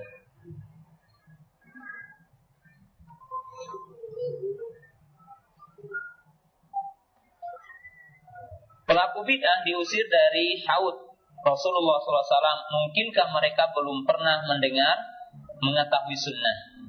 Ya. Kaum muslimin yang dirahmati Allah Ta'ala, ya. Urusan apakah orang yang tidak tahu diberikan apa? Diberikan toleransi oleh Allah Ta'ala atau tidak itu adalah hak Allah Ta'ala. Adapun kita kewajibannya wajib untuk menjelaskan bahwa orang yang terjerumus kepada bidah itu punya darajat dan setiap derajatnya adalah berbeda-beda. Pertama, orang yang membuatnya, orang yang membikinnya, maka dia akan memikul dosa dari dirinya sendiri dan akan memikul dosa dari orang yang mengikutinya. Poin pertama. Jadi orang yang membuat bidah membuat bidah sebagai pendirinya, sebagai orang yang mengadakannya, maka dia akan memikul dosa dan dari orang-orang yang mengikutinya. Yang kedua adalah orang yang melakukan bid'ah karena dia menempuh dan mengikuti cara yang keliru. Mengikuti manhaj yang keliru dan mereka ta'asub kepada para pendahulunya. maka mereka disamakan dengan poin yang pertama walaupun derajatnya apa sedikit berbeda. Yang ketiga adalah orang-orang yang terjemus kepada bid'ah karena ketidaktahuan. Maka ini pun ada dua kelompok. Kelompok yang pertama ada orang-orang yang berusaha mempelajari agama ini dan mengerahkan kemampuannya untuk mempelajari agama ini tetapi dalam sebagian masalah agamanya terjerumus kepada sebagian bid'ah dengan sebab kejahilannya maka di sini ikhwatu iman yang dirahmati Allah taala Allah akan memberikan udur kepadanya akan memberikan toleransi dan maaf kepadanya secara dalil Quran dan Sunnah. Sedangkan kelompok yang kedua adalah orang-orang yang terjerumus kepada penyimpangan kesesatan di adamul himmah ala tolabul ilmi. Disebabkan memang orangnya tidak mau belajar. Tidak ada kira untuk belajar. Tidak mau belajar tidak menggunakan kesempatan untuk belajar, maka kaum muslimin yang dirahmati Allah Ta'ala, para ulama mengatakan seandainya dia mendapatkan toleransi karena kebodohannya, maka dia tetap berdosa karena tidak mau belajarnya. Jadi kalau antum, kalau kita terjerumus kepada bid'ah, dikarenakan kita lalai untuk mempelajari ilmu, maka seandainya dapat toleransi dalam arti tidak diadab karena kita tidak tahu tetapi kita mendapatkan dosa dan ancaman adab dikarenakan kita tidak mencari ilmu dan tidak mempelajari ilmu. Dan ini bahaya ya.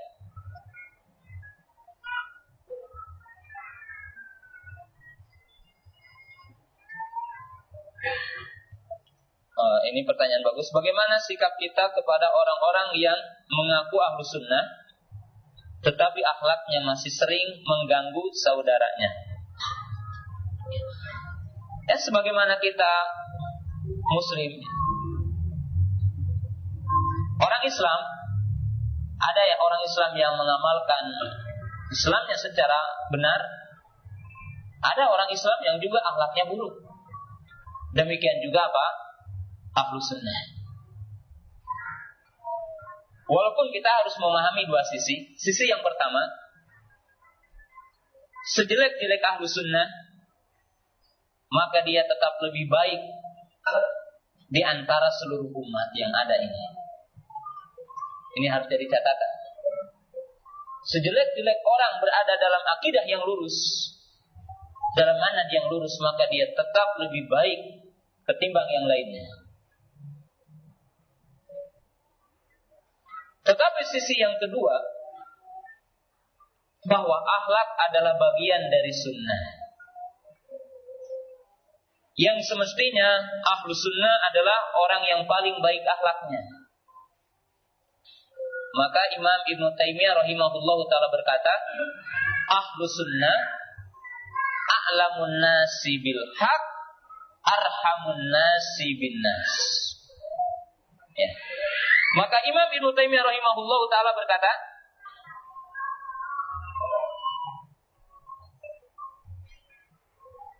Ahlu sunnah adalah orang yang paling tahu, yang paling luas ilmu, dan orang yang paling lemah lembut, orang yang paling kasih sayang dengan sesama manusia.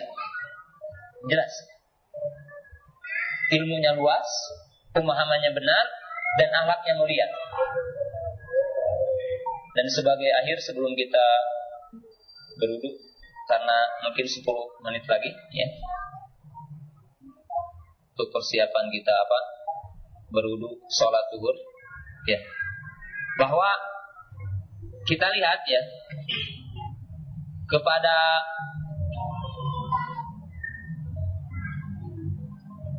Kisah Ibrahim alaihissalam ketika ia mendakwahi bapaknya dan kaumnya. Lalu Nabi Ibrahim alaihissalam mengatakan, sesungguhnya aku telah mendapatkan ilmu ilmu yang engkau tidak dapatkan. Lalu Nabi Ibrahim berkata, wahai bapakku, sesungguhnya engkau berada dalam kesesatan yang nyata, bagaimana engkau menjadikan berhala-berhala itu sebagai sembahan. Lalu bapaknya Nabi Ibrahim berkata kepada Ibrahim alaihissalam, demi Allah bahwa aku akan meranjammu dan demi Allah aku akan mengusirmu. Lihat ketika bapaknya didakwahi, diajak kepada tauhid, bapaknya memproklamirkan permusuhan pada Ibrahim alaihissalam. Tetapi apa yang dikatakan oleh Nabi Ibrahim? Qalu maaf, salamun alaik. Ini pelajaran yang sangat agung. Tapi apa yang dikatakan oleh Nabi Ibrahim alaihissalam? Keselamatan atasmu. Bahkan Nabi Ibrahim berkata, Aku benar-benar akan memintakan ampun kepada Allah buatmu. Ya. Nih lihat Nabi Ibrahim setelah dicaci oleh bapaknya dan dinyatakan sebagai musuh, dan mengatakan mudah-mudahan aku tidak ketemu lagi denganmu. Tapi dia mengucapkan dua kalimat. Salamun alaih. Keselamatan atas. Dan dia mengatakan, demi Allah aku akan memintakan ampun kepada Allah buatmu. Dan ini mesti sifat yang dimiliki oleh sunni salafi ketika bermuamalah dengan orang-orang jahil. Ketika bermuamalah berinteraksi dengan orang-orang yang menyelisihi kebenaran. Bahkan orang yang berbuat buruk kepada kita. Orang yang mencerca kita, orang yang mencaci kita. Saya pernah mengkisahkan, saya kisahkan ada satu kisah. Ada orang setelah saya ceramah di Radio Roja, tiba-tiba ada orang SMS. Dan saya berusaha mengamalkan poin-poin seperti tadi Kata orang itu sama saya, SMS-nya apa? Wahai Abdi Tobut. Wahai pengekor Ali Hasan. Ya, Mudiatul Gulat. Ya, itulah isinya percecaan ya. Karena kita dianggap adalah abdinya Tobut. Lalu saya menjawab, Alhamdulillah antum masih suka mendengarkan ceramah saya. Mudah-mudahan antum berubah dengan sebab mendengarkan ceramah saya. Lalu dia SMS lagi. Saya mendengarkan SMS apa ceramah antum bukan untuk memahami ilmu ilmu antum, supaya saya lebih tahu bagaimana antum lebih sesat. Saya jawab lagi. Kata saya, ya mudah-mudahan antum bisa berubah. Hati antum bisa berubah kalau mendengar terus. Jangankan hati antum, batu yang keras pun kena air bisa ada bekasnya. Lalu dia SMS lagi sama saya. Dia mengatakan, wahai kamu jangan seperti seorang petinju berada di ring sendirian, menang sendiri. Ayo kamu debat dengan guru saya. Saya tanya, guru antum siapa? Lalu dia kata, guru saya Aman Abdurrahman. Lalu saya jawab, oh Aman Abdurrahman, murid saya itu. Setelah itu dia selesai tidak lagi apa SMS. Jadi ikhwan iman yang dirahmati Allah Taala, ya ada mulwadok, kita menahan marah, bersama orang yang menyelisih dan mencaci itu adalah terkadang membawakan satu perkara yang sangat apa baik ujungnya. Hebat iman yang dirahmati Allah Taala e, sampai di sini dulu kita dan insya Allah pada duhur kita lanjutkan kembali. Subhanallah wa bihamdika asyhadu an la ilaha illa anta astaghfiruka wa atubu ilaik. Assalamualaikum warahmatullahi wabarakatuh. Bismillah. Alhamdulillah, salatu wassalamu ala rasulillah wa ala alihi wa ashabihi wa man tabi'ahum bi ihsanin ila yaumiddin amma ba'du. Para pendengar Radio Roja Bandung yang dirahmati Allah Ta'ala Demikian para Torabatul ilmi Para jamaah yang dirahmati Allah Ta'ala. Kita insya Allah akan meneruskan Penjelasan di antara 10 poin di antara usul akidah Ahlus Sunnah. Kita sudah masuk kepada poin yang ketiga dan akan dipercepat poin-poin berikutnya.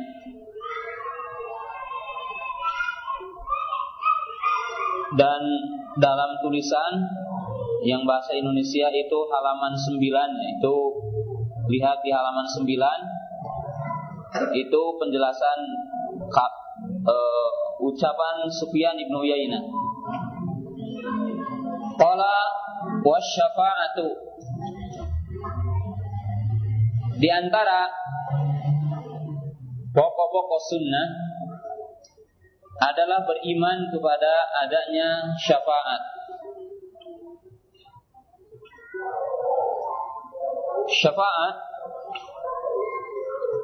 yang tentunya juga tidak akan diperinci secara luas berkaitan dengan syafaat. Syafaat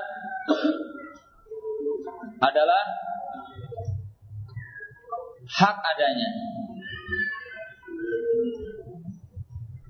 Yang dimaksud di sini adalah syafaat li ahli iman syafaat li ahli tauhid. Itu syafaat bagi ahlul iman, syafaat bagi ahlul tauhid.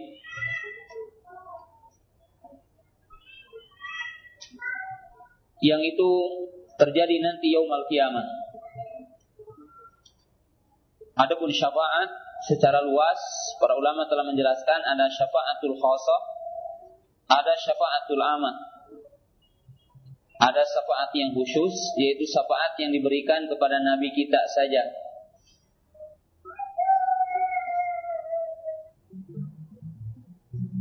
Yaitu syafaatul kubra, syafaatul udma. Syafaatul kubra terjadi di arasatil kiamat. Di mana manusia ketika berada di arasatil kiamat datang kepada Nabi Adam agar berdoa kepada Allah dan meminta kepada Allah untuk memberi syafaat kepada mereka. Kemudian Nabi Adam menolak. Kemudian kepada Nabi Nuh, Nabi Nuh menolak. Kemudian kepada Nabi Ibrahim, Nabi Ibrahim menolak. Kemudian kepada Nabi Musa, Nabi Musa pun menolak. Kemudian kepada Nabi Isa, Nabi Isa pun menolak. Lalu Nabi kita lah yang diberikan izin oleh Allah Ta'ala pertama kali untuk memberi syafaat. Dan itulah yang dinamakan dengan syafaatul udma, syafaatul kubra. Yang itu khusus bagi Nabi kita saja. Dan itu merupakan kehususan Nabi kita yaitu Nabi Muhammad sallallahu alaihi wasallam. Maka ini adalah syafaat yang khusus bagi Nabi sallallahu alaihi wasallam. Yang kedua adalah asy-syafa'ah li ahli jannah an yadkhul jannah. Yang kedua merupakan syafaat yang khusus bagi Nabi adalah syafaat untuk penghuni surga agar dipercepat masuk surga. Sebab Nabi Shallallahu Alaihi Wasallam orang yang pertama masuk surga dan orang yang pertama membuka pintu surga.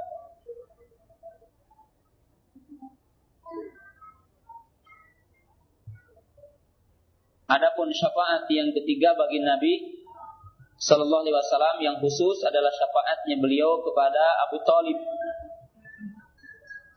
Karena tidak ada lagi syafaat hanya diberikan kepada Nabi kita, di mana Abu Talib adalah termasuk penghuni neraka, tetapi dengan syafaat Nabi dan izin dari Allah Taala khusus baginya saja menjadi orang yang paling ringan siksanya di neraka. Tetapi walaupun ringan dikatakan bahwa Abu Talib kepalanya atau otaknya mendidih karena dahsyatnya api neraka. Dan syafaatnya Rasulullah SAW kepada Ukasa ibnu Mihsan untuk masuk kepada salah seorang di antara 70 ribu dari umat Rasul Sallallahu Alaihi Wasallam yang masuk surga dengan tanpa adab dan tanpa hisab.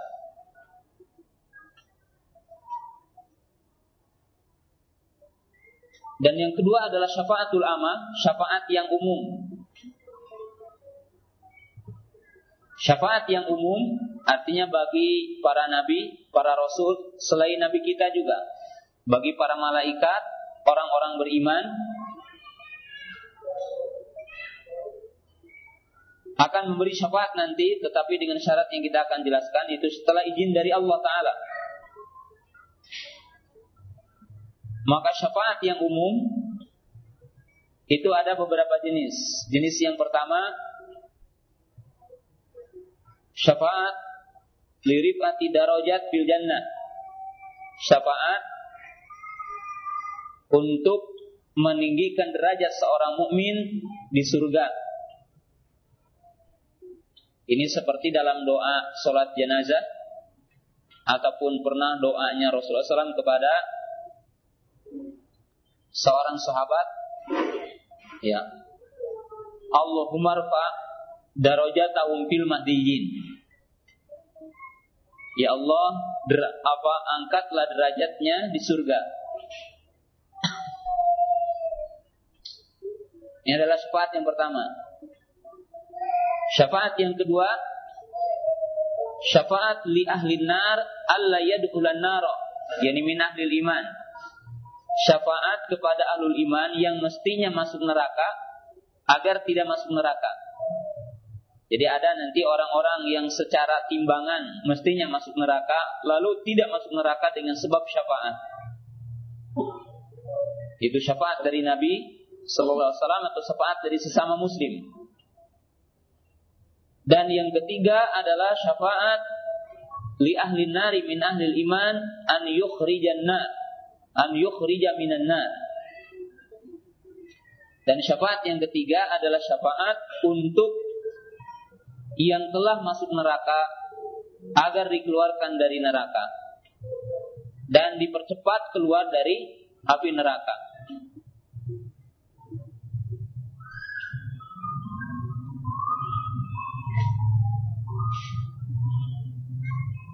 Dan syafaat itu bisa terjadi dengan syarat-syarat berikut ini. Jadi syafaat ini bermanfaat apabila berkumpul syarat-syarat sebagai berikut. Yang pertama, Islamul masyhuk. An yakunal masyhuk min ahli tauhid. Yang pertama bahwa yang diberi syafaat itu seorang muslim.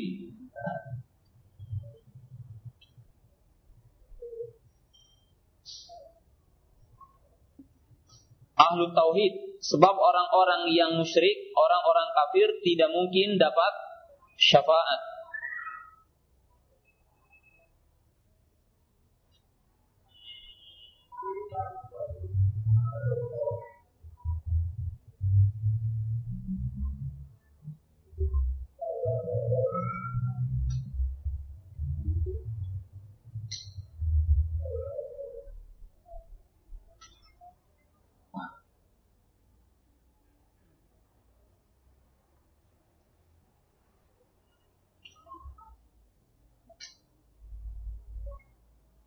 Jadi tidak akan mendapat syafaat ahlu syirki al-kufri.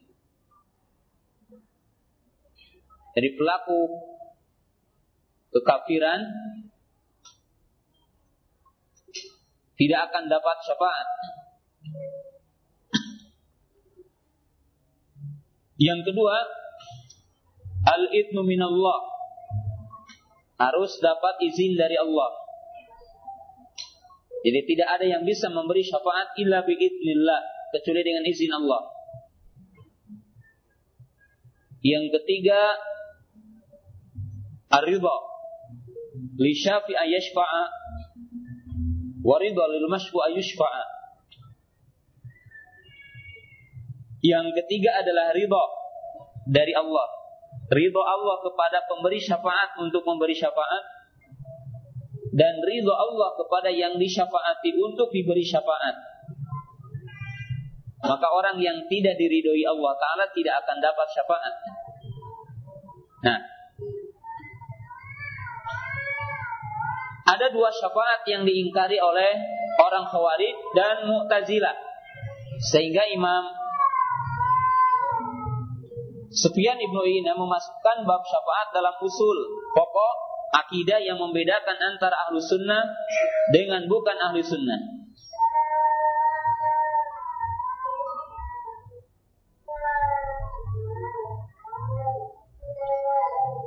Bahwa orang-orang khawarij memiliki keyakinan setiap pelaku dosa kekal di neraka. Jadi tidak dapat syafaat. Dan orang-orang Khawarij dan Mu'tazilah mengatakan setiap yang telah masuk neraka maka mereka akan kekal di neraka. Tetapi ahlu sunnah memiliki keyakinan pelaku kedoliman, pelaku maksiat itu tidak dikafirkan atau seseorang tidak dikafirkan dengan semata-mata melakukan dosa selama dia tidak menghalalkan. Dan ahlu sunnah memiliki keyakinan bahwa tidak setiap orang masuk neraka kekal di neraka. Karena orang yang masuk neraka ada dua kelompok. Pertama adalah orang kafir, orang musyrik, orang munafik, maka mereka kekal di neraka. Adapun orang beriman yang memiliki kesalahan-kesalahan dan maksiat, maka dia masuk neraka tetapi tidak akan kekal di neraka. Mereka akan dikeluarkan dari neraka dengan sebab kemurahan Allah atau dengan sebab lisyafi'in yashfa'uhu ataupun dengan sebab adanya yang memberi syafaat kepadanya tentunya juga dengan izin dari Allah taala. Nah, orang-orang Khawarij, orang-orang Mu'tazilah mengingkari syafaat. Maka Imam Ibnu Uyainah memasukkan syafaat dalam pokok akidah Ya. Adapun kekeliruan orang-orang ah, ahlul kalam dari kalangan orang Mu'tazilah ataupun orang Khawarij, maka mereka keliru dalam memahami surat yang ke-40 yaitu surat Ghafir ayat 18. Wa ma lidzalimina min hamimin wala syafi'in yuta. Jadi tidak ada bagi orang-orang zalim syafaat yang akan diberikan kepadanya. Nah mereka menganggap bahwa setiap pelaku kezaliman itu tidak dapat syafaat. Tetapi ahlu sunnah menukil ijma, artinya ijma para sahabat, ijma para tabiin, ijma salaf soleh, bahwa yang dimaksud dolim dalam ayat ini adalah musyrik kafir. Yang dimaksud secara mutlak tidak dapat syafaat. Adapun bagi orang-orang beriman, maka dia akan mendapat syafaat. Lalu poin yang kelima dari usul sunnah qala wal mizan dan beriman kepada adanya timbangan. Nah, kenapa Sufyan Ibnu Yainah memasukkan masalah mizan di dalam usul akidah ahlu sunnah? Sebab orang-orang Mu'tazilah, ahlul kalam, mereka mengatakan yang dimaksud dengan mizan itu keadilan. Tetapi ahlu sunnah mengatakan mizan hakiki. Mizan yang hakikat lahu kifatan walisan. Bahwa mizan itu mizan yang nyata. Nanti yaumal kiamat. Yaitu di arasatil kiamat. Di mana amal manusia akan ditimbang. Dan timbangan ini timbangan yang nyata. Dua daun dan ada tiang tengahnya. Artinya kita tahu bahwa timbangan ya, kita lihat umpamanya orang bawa apa kita lihat di apa pegadaian atau apa di uh, apa itu kejaksaan ada timbangan ya begitu. Itu hakikat. Yang mana amal manusia akan ditimbang. Nah orang-orang mutazilah mengatakan timbangan itu bukan hakikat tetapi keadilan saja nanti. Karena mereka mengatakan tidak mungkin nanti amal manusia itu akan menjadi jirim.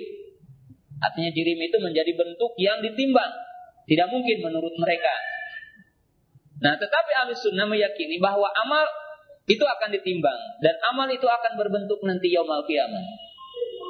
Bahkan yang ditimbang itu ada tiga, ada yang ditimbang orangnya, ada yang ditimbang tulisannya yaitu kitabnya, dan ada yang ditimbang itu adalah amalnya. Walaupun jumhur ulama mengatakan keumuman manusia adalah ditimbang amalnya. Ada sebagian orang yang ditimbang dengan badannya, seperti dikisahkan tentang seseorang maaf ya, yang berbadan gemuk dalam sebuah hadis. Lalu dinyatakan oleh Nabi SAW nanti yaumul kiamat tidak akan ada timbangan kebaikan walaupun sebesar apa? Sebesar uh, nyamuk. Dan dalam sebuah hadis ketika ada seorang sahabat uh, sedikit uh, apa uh, mencerca kepada bukan mencerca dalam arti mencerca dari sisi keadilannya. Ketika Abdullah bin Mas'ud kakinya tersingkap, lalu ada orang yang melihat dan cingkrang kecil, lalu ada yang ketawa. Maka Nabi SAW mengatakan, iya, dia badannya seperti ini, tapi nanti yaumul kiamah orang yang paling berat apa? Timbangannya. Maka sebagian para ulama mengatakan yang ditimbang berarti adalah orangnya. Dalam hadis yang lain ataupun dalam riwayat yang lain, bahwa yang ditimbang itu adalah kitab tulisannya dan ini berdasarkan hadis tentang kisah sijilat sahibu sijilat di mana dikatakan kalimat la ilaha illallah dalam uh, daun yang satu sedangkan tulisan kejelekannya ini adalah dalam timana yang satu yang dikatakan sabuna sijilat yang pada tulisannya apa, apa pada kita ada 10 apa 70 kitab yang dikatakan likul sijil madas basar yang panjangnya bukunya itu sejauh kita memandang. Famalat kalimatul la ilaha illallah lalu tiba-tiba beratlah kalimat la ilaha illallah. Dan ini menjelaskan tentang keutamaan la ilaha illallah. Nah, maka ahli sunnah meyakini bahwa yang di, apa yang dimaksud dengan mizan adalah mizan hakiki. Mizan yang nyata dan dengan itulah Imam Ibnu Uyainah rahimahullah taala menyebutkan pokok ahli sunnah adalah beriman kepada mizan. Qala wasirat dan beriman kepada sirat. Yang dimaksud dengan sirat adalah al-jisru baina dhahri jahannam, yaitu jembatan yang ada di atas neraka. Yang muru alaiha al-muslimun faqat, yang akan melewat kepadanya orang-orang beriman saja. Adapun orang kafir tidak akan melewatinya. Nah, menurut ahli sunnah, sirat ini hakiki juga. Yaitu jalan yang hakiki, jembatan yang memiliki sifat-sifat dinyatakan dalam hadis dahdul muzillah. Dalam bahasa Sunda ya, dahdul muzillah ini jalan yang rumpil karena licin kemudian berduri. Karena di situ ada kait-kait ada kail-kail yang menyebabkan orang nanti ada yang terjerumus sebagiannya. Dan orang-orang atau manusia, orang-orang beriman akan melewat kepada sirat ini sesuai dengan amalnya. Ada yang berjalan seperti kilat. Ada yang berjalan seperti cahaya. Ada yang berjalan seperti kuda lari. Ada yang berjalan seperti angin. Ada yang berjalan seperti unta lari. Ada yang berjalan seperti orang lari. Ada yang berjalan biasa. Dan di antara kita ada yang merangkak. Artinya berjalan dengan apa? Dengan pantatnya. Dan di antara kita ada yang tenggelam dulu ke neraka. Artinya apa? Terjerumus dulu ke neraka dan jatuh dulu ke neraka sesuai dengan amal kita. Maka dalam surat Maryam Allah Taala berfirman, "Wa in minkum illa wariduha, tsumma nunajil ladina tsumma nunajil ladina taqau wa nadharu fiha yatiyya." Tidak ada di antara kalian kecuali akan lewat. Lalu Allah Ta'ala menyelamatkan orang-orang yang bertakwa. Dan akan artinya menggelincirkan dan masuk kepada neraka itu orang-orang yang durhaka. Kita beriman dan ini hakiki. Nyata ya. Jadi bukan sirot sebagai jalan yang maknawi yaitu jalan kebenaran. Bukan. Tapi sirot yang dimaksud di sini adalah uh, sirat hakiki. Walaupun kita tahu barang siapa yang selamat di jalan di dunia, maka dia juga akan selamat nanti di sirat di sana. Qala wal imanu qaulun wa amalun. Nah, di antara pokok-pokok sunnah mengatakan iman, ucapan dan perbuatan. Nah, ini adalah untuk menyelisihi perkataan orang-orang murjiah. Dan di sini ada tiga tingkatan murjiah. Yang pertama, murjiah jahmiyah yang mengatakan iman cukup di dalam hati, tidak usah mengikrarkan, tidak usah amal. Ya, iman cukup dalam hati katanya. Maka ini sesat jelas ya. Yang kedua adalah murjiah karomiyah yang mengatakan iman cukup di dalam lisan, tidak perlu meyakini, tidak perlu beramal. Jadi iman cukup dalam lisan. Atau orang-orang munafik menurut mereka adalah mukmin. Ya. Yang ketiga adalah murji'ah fuqaha yang mengatakan iman i'tiqadun wa qaulun. Iman itu cukup dalam hati, dalam lisan saja, tidak perlu amal. Maka seseorang tidak dikatakan sunni sehingga dia mengatakan apa? Imanun, qaulun, wa amalun. Kemudian apa? Yazidu bito'ah wa yanqusu bil maksiat. Nah, orang-orang Mu'tazilah dan orang-orang Khawarij, mereka mengatakan iman, ucapan dan perbuatan. Hanya saja mereka menyelisih ahlu sunnah. Mereka mengatakan iman itu satu, tidak bertambah, tidak berkurang. Siapa yang berkurang maka kafir. Jadi siapa yang berkurang maka dia kafir. Maka menurut mereka pelaku dosa seperti pelaku zina, orang mencuri, orang yang melakukan minum homer, kafir menurut mereka. Karena menurut mereka iman tidak boleh berkurang. Tetapi menurut ahli sunnah, al-iman yazidu wa yankusu iman bertambah dengan taat, berkurang dengan maksiat. Qala wal Qur'anu kalamullah. Wa qala Imam Ahmad ghairu makhluqin. Di antara poin-poin yang masuk kepada pokok-pokok sunnah mengatakan Quran adalah kalamullah. Quran sebagai kalam Allah. Sebagaimana dijelaskan dalam surat yang ke-9, hatta yasma'a kalam Allah. Sehingga mereka mendengar kalam Allah. Maksudnya adalah Quran. Nah, kenapa kalimat ini dikenakan oleh Imam Sufyan ibnu Yaina dalam bab usul sunnah, dalam bab pokok-pokok sunnah, sebab Jahmiyah, Mu'tazilah mengatakan Al-Quran ini makhluk. Ya. Jadi Quran ini makhluk. Maka menyimpang mereka. Dan orang-orang Asy'ariyah mereka mengatakan Al-Quran bukan kalam Allah, tetapi menunjukkan kepada kalam Allah. Dan Asy'ariyah dalam hal ini juga menyimpang. Ya wal Quran kalamullah. Qala wa adabul qabri dan beriman kepada adanya adab kubur. Keyakinan ahli sunnah adab kubur adalah ala ruh wal jasadu tabiun lahu. Adab kubur adalah hak menurut ahli sunnah. Dan itu akan menimpa kepada ruh dan jasad akan merasakannya. Jadi mengikutinya. Kalau tidak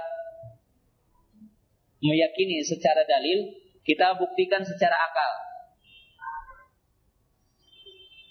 Artinya dalil nakli, kita dalil akli. Bahwa sesuatu yang terpisah bisa merasakan. Sesuatu yang terpisah bisa merasakan.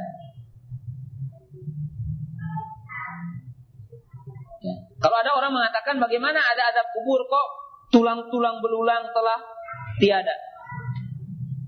Ruh telah dipisahkan dari jasad. Kita berikan contoh. Kalau ini tidak paham, berikan contoh mimpi.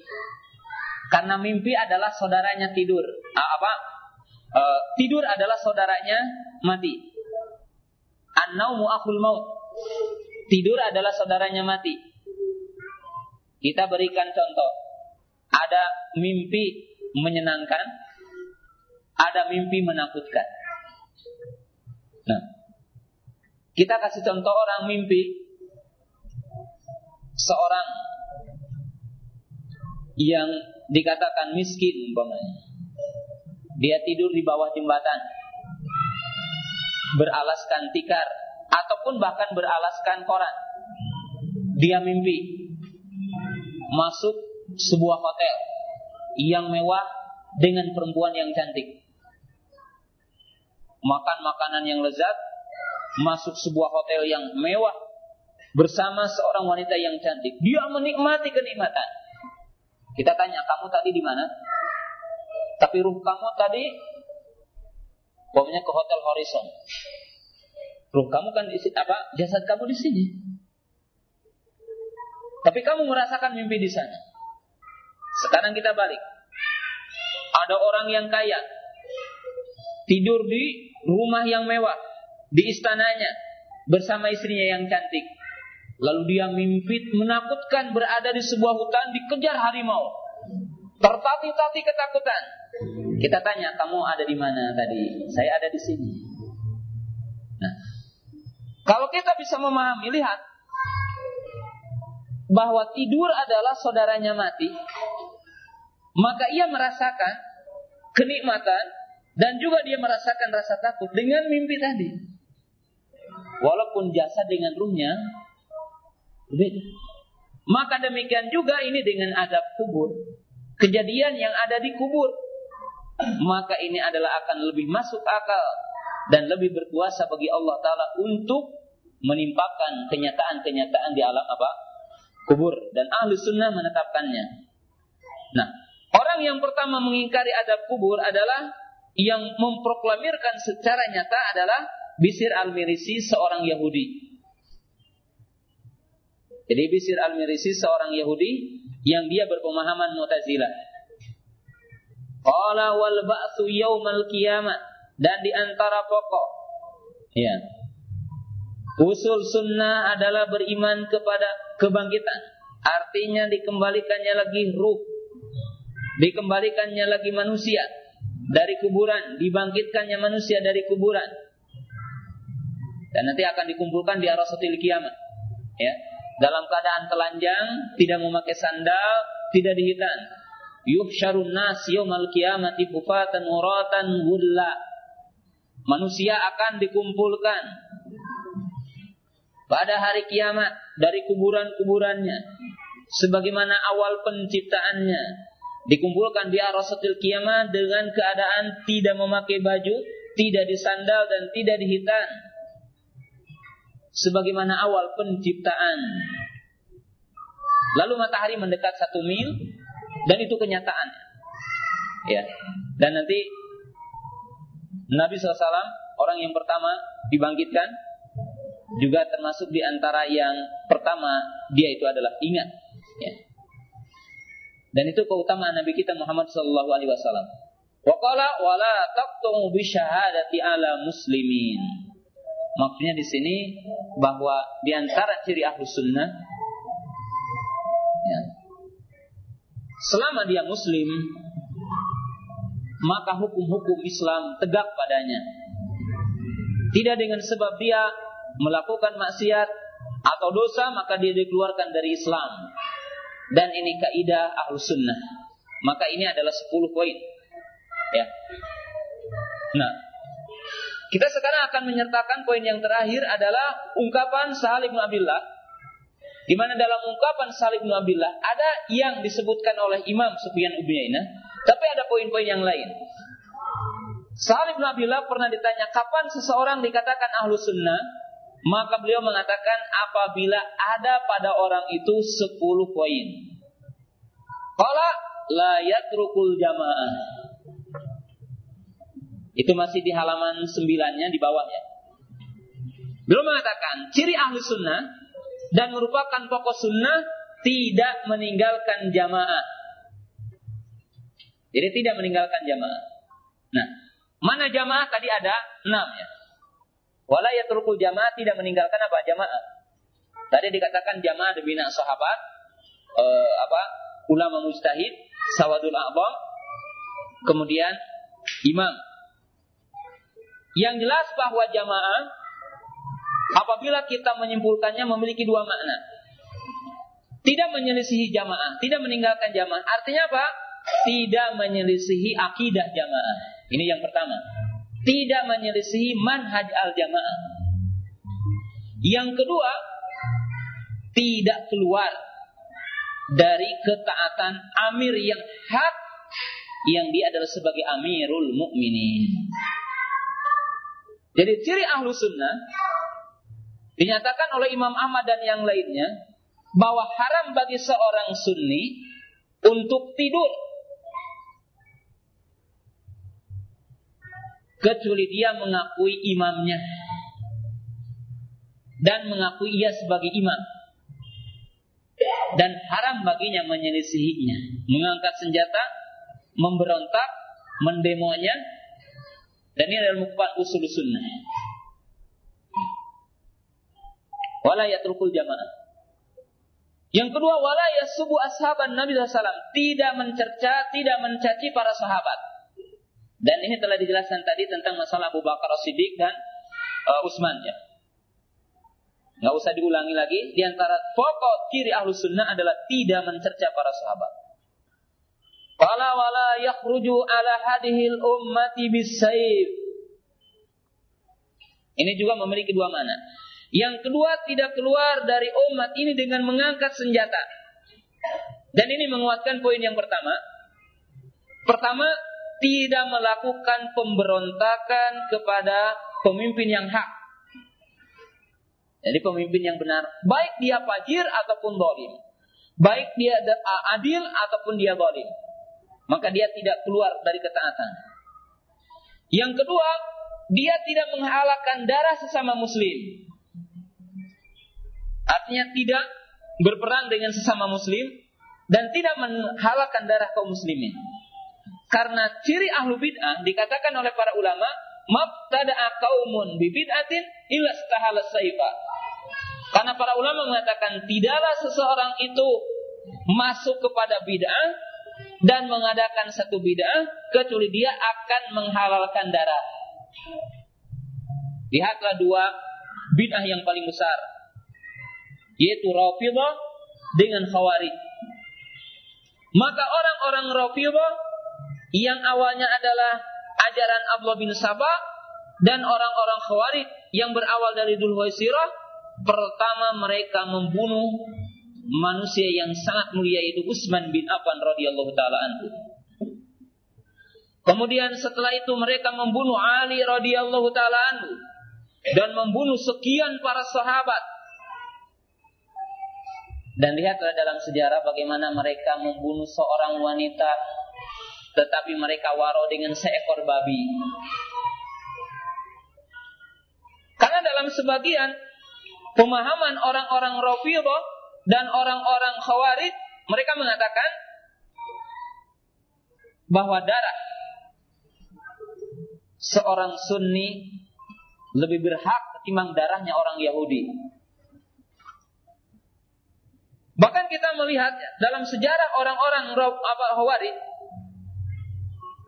mereka mengada apa? Terjadi penyesalan ketika membunuh seekor babi. Ada orang-orang Khawarij berjalan, lalu mendapatkan seekor babi milik orang Yahudi.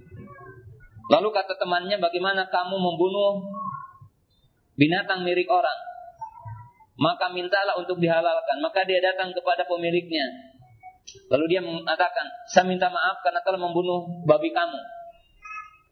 Tetapi ketika dia bertemu dengan Abdullah bin Khobab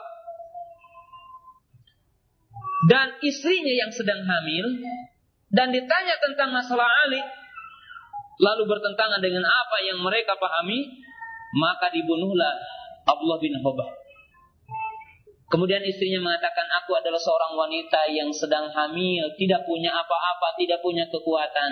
Lepaskanlah aku maka orang-orang Khawarij itu menikamnya dan membunuhnya dan mengeluarkan janin di perutnya. Dikeluarkan janin dari perutnya. Lalu mereka merasa menyesal karena ia telah membunuh seekor babi milik orang Yahudi. Tetapi dia tidak menyesal telah membunuh manusia. Membunuh pilihan manusia itu para sahabat Nabi Shallallahu Alaihi Wasallam. Bahkan mereka menyesal gara-gara mengambil satu butir kurma milik orang. tetapi mereka tidak menyesal mengalirkan darah. Dan ini bid'ah. Mastahala qaumun bibid'atin illa stahala sayfa. Maka umat ini ahlus sunnah dia tidak mengalirkan darah kecuali dengan sebab yang dibenarkan oleh Allah Ta'ala dan Rasulnya dengan kaidah yang benar. Qala wala yukadzibu bil qada dan tidak mendustakan takdir. Ini udah tadi. Wala yasyukku fil iman dan tidak ragu dalam iman. Nah, ini dimaksudkan bahwa orang-orang Mu'tazilah dan orang-orang Ahlul Kalam mengatakan bahwa awal yang diwajibkan kepada manusia ini adalah ragu.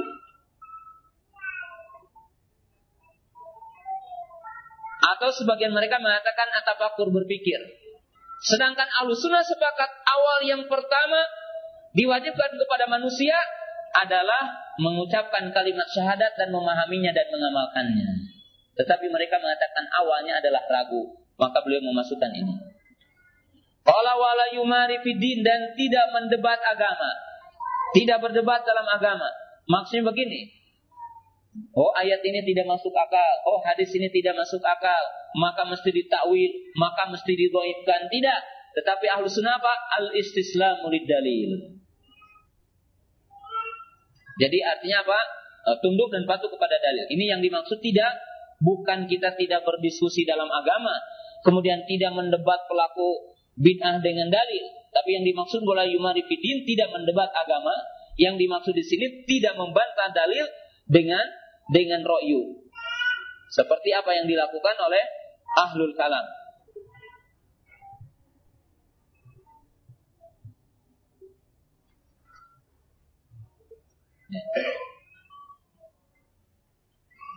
Kemudian yang selanjutnya wala yatruku salata ala man yamutu min ahlil kiblati bidzanbi. Dan ini kembali kepada yang tadi juga dan tidak meninggalkan sholat kepada yang mati dari ahlul Islam, ahlul kiblah dengan sebab dia melakukan dosa. Maksudnya di sini tidak meninggalkan sholat jenazah. Dan masuk dalam kalimat ini tidak mengkafirkan seorang muslim karena semata-mata melakukan dosa. Walaupun kaum muslimin yang dirahmati Allah Ta'ala, terkadang kita boleh tidak sholat kepada orang yang bunuh diri. Bagi siapa? orang yang punya kedudukan agar orang tahu oh seperti ini kurang dihormati.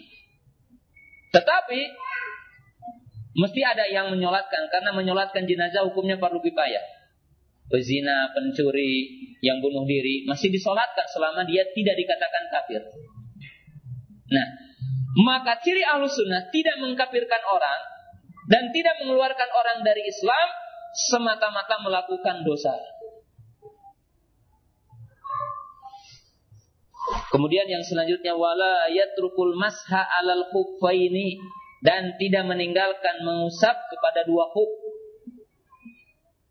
Nah, di sini maksudnya apabila kita memakai sepatu khuf, khuf itu terbuat dari kulit yang menutupi kedua mata kaki, dari kulit ataupun dari kain. Di mana dibolehkan kalau kita memakai khuf untuk tidak membuka khufnya ketika berwudu Cukup kita mengusap atas huknya saja. Nah, mungkin orang akan bertanya atau antum juga akan bertanya, kenapa sih masalah fikih dimasukkan kepada masalah usul? Kan ini berbicara masalah huruf, masalah fikih tentang mengusap huk, tapi kenapa dimasukkan di dalam masalah usuluddin? Ini ada tiga sebab utama. Ada tiga alasan. Yang pertama, bahwa syiar orang Khawarij dan Rafidhah itu menyelisihi syiarnya Ahlu Sunnah. Bagaimana? Mereka ketika tidak memakai khuf, tidak memakai kaos kaki ataupun sepatu, maka mereka berwudu tidak mencuci kaki tetapi mengusap kakinya. Tetapi yang anehnya, ketika memakai hub, mereka mengingkari disyariatkannya mengusap hub. Dan mereka membacakan apa berdalil dengan ayat oh, wamsahu biru'usikum wa arjulikum. Mereka membaca dengan bacaan jar wa arjulikum maka mereka mengatakan berarti kaki sama seperti kepala di diusap. Maka ini keliru, maka ini sesat. Tidak benar, sebab tidak pernah Nabi SAW mengusap kakinya saja. Tetapi Nabi SAW justru mengatakan, Wailulil aqabi minan nar. Celaka bagi orang yang meninggalkan bagian dari tumitnya tidak tersentuh apa air. Menyebabkan kakinya diadab di neraka. Menunjukkan kaki harus dicuci, bukan apa? Diusap. Ini sebab yang pertama. Sebab yang kedua, bahwa hadis yang berkaitan dengan mengusap hub, hadisnya adalah mutawatir. Jadi datang dengan sanad yang banyak, rawi yang banyak, yang tidak ada perbedaan para ulama tentang disyariatkannya. Maka mereka termasuk menyelisihi ijma. Dan para ulama mengatakan hadis yang paling absah, hadis yang paling kuat di dalam masalah mengusap hub adalah hadis jarir. Kenapa? Sebab menurut mereka hadis-hadis hub dimansuh dengan surat Al-Maidah ayat 6. Maka Jarir ibnu Abdullah masuk Islam setahun sebelum wafatnya Nabi SAW. Sedangkan turunnya Al-Maidah pada tahun keberapa? pada tahun kelima hijrah. Maka kata para ulama, nikmatul hadis, hadis jarir. Senikmat-nikmat hadis tentang hub adalah hadis jarir. Karena Jarir bin Abdullah masuk Islam setelah uh, ketika wafat mendekati wafatnya Rasulullah SAW setahun dan setelah turunnya surat apa? Al-Maidah. Ini yang kedua. Yang ketiga,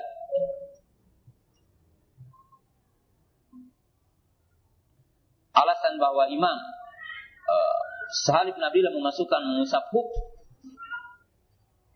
dua hub termasuk usul akidah karena orang-orang ahlul kalam mengatakan bahwa perkara akidah itu tidak boleh kecuali dengan hadis mutawatir. Ternyata mereka juga ada hadis-hadis yang mutawatir yang tidak ditetapkan oleh mereka karena bertentangan dengan akal. Ternyata dalam kenyataannya ahlul kalam itu tidak hanya menolak hadis ahad, tetapi mereka juga menolak hadis apa? Mutawatir. Dan ini uh, Imam Salib Nabilah memasukkan bab ini. Qala wala yatrukul jamaah khalfa kulli walin jarin aw adlin.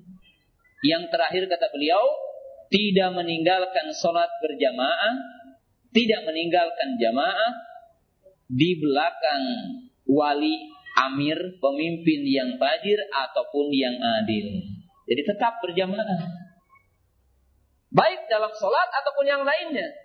Jadi berjamaah itu bukan hanya kepada wali yang adil saja. Tetapi ciri al-sunnah adalah berjamaah tetap walaupun walinya itu adalah fajir, walaupun walinya adalah tidak adil. Tetapi sunnah menegakkan amar ma'ruf, pengingkaran dengan cara yang baik kepada pemimpin-pemimpin yang yang yang fajir. Pemimpin-pemimpin yang boleh tetapi mengingkarinya tidak dengan senjata. Nah, para talabatul ilmi yang dirahmati Allah Ta'ala, inilah dua kali sepuluh yang disebutkan oleh dua imam, Sufyan ibnu Uyainah dan Sahal ibnu Abdullah radhiyallahu taala anhu.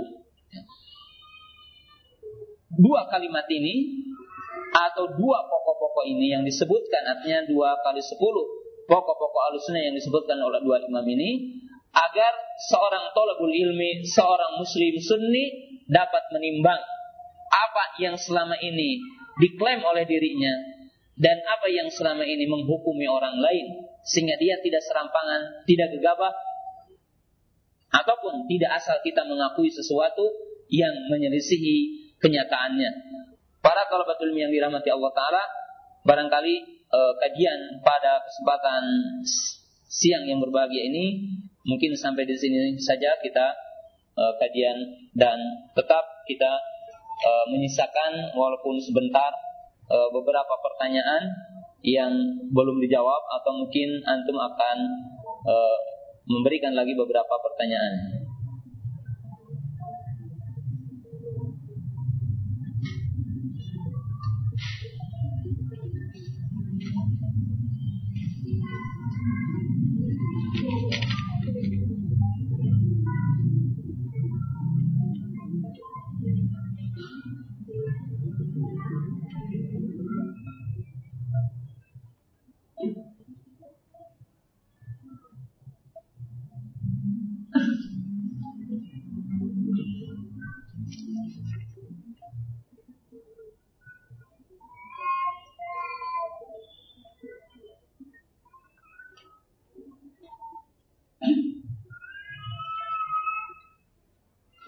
Ini udah sering dipertanyakan tapi nggak apa-apa. Mengapa topik Al-Quran kalau Allah menjadi topik besar? Apa konsekuensi mengatakan Al-Quran adalah makhluk? Jelas ya bahwa para ulama telah sepakat man qala anal Qur'ana makhluk faqad kafar. Barang siapa yang mengatakan Quran makhluk maka dia adalah telah kafir. Konsekuensi mengatakan Quran makhluk sangat banyak. Konsekuensi yang pertama, secara otomatis menetapkan sifat kalam Allah. Padahal Allah Ta'ala telah mengatakan, Wa kalam Allahu Musa taklima. Jadi Allah Ta'ala memiliki sifat apa? Kalam. Walaupun kita tahu kalam Allah berbeda dengan kalam apa? Manusia seperti ilmu Allah tidak sama dengan ilmu manusia. Itu yang pertama. Yang kedua adalah punya konsekuensi takdibun billah, mendustakan Allah.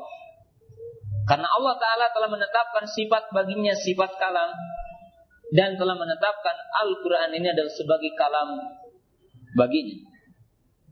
Ala lahul khalqu wal amru maka miliknya Allah Ta'ala perintah dan penciptaan. Yang ketiga adalah takbibun bil Quran, punya konsekuensi mendustakan Al-Quran. Karena sekian ayat di dalam ayat Al-Quran menunjukkan bahwa Al-Quran adalah kalamullah. Sebagaimana dinyatakan dalam surat apa atau tadi, hatta yasma'a kalamullah. Id qalallahu Ketika Allah Ta'ala berkata. Yang ketiga adalah takribun bil ijma, mukhalafatul ijma. Kemudian yang seterusnya adalah menyelisihi ijma.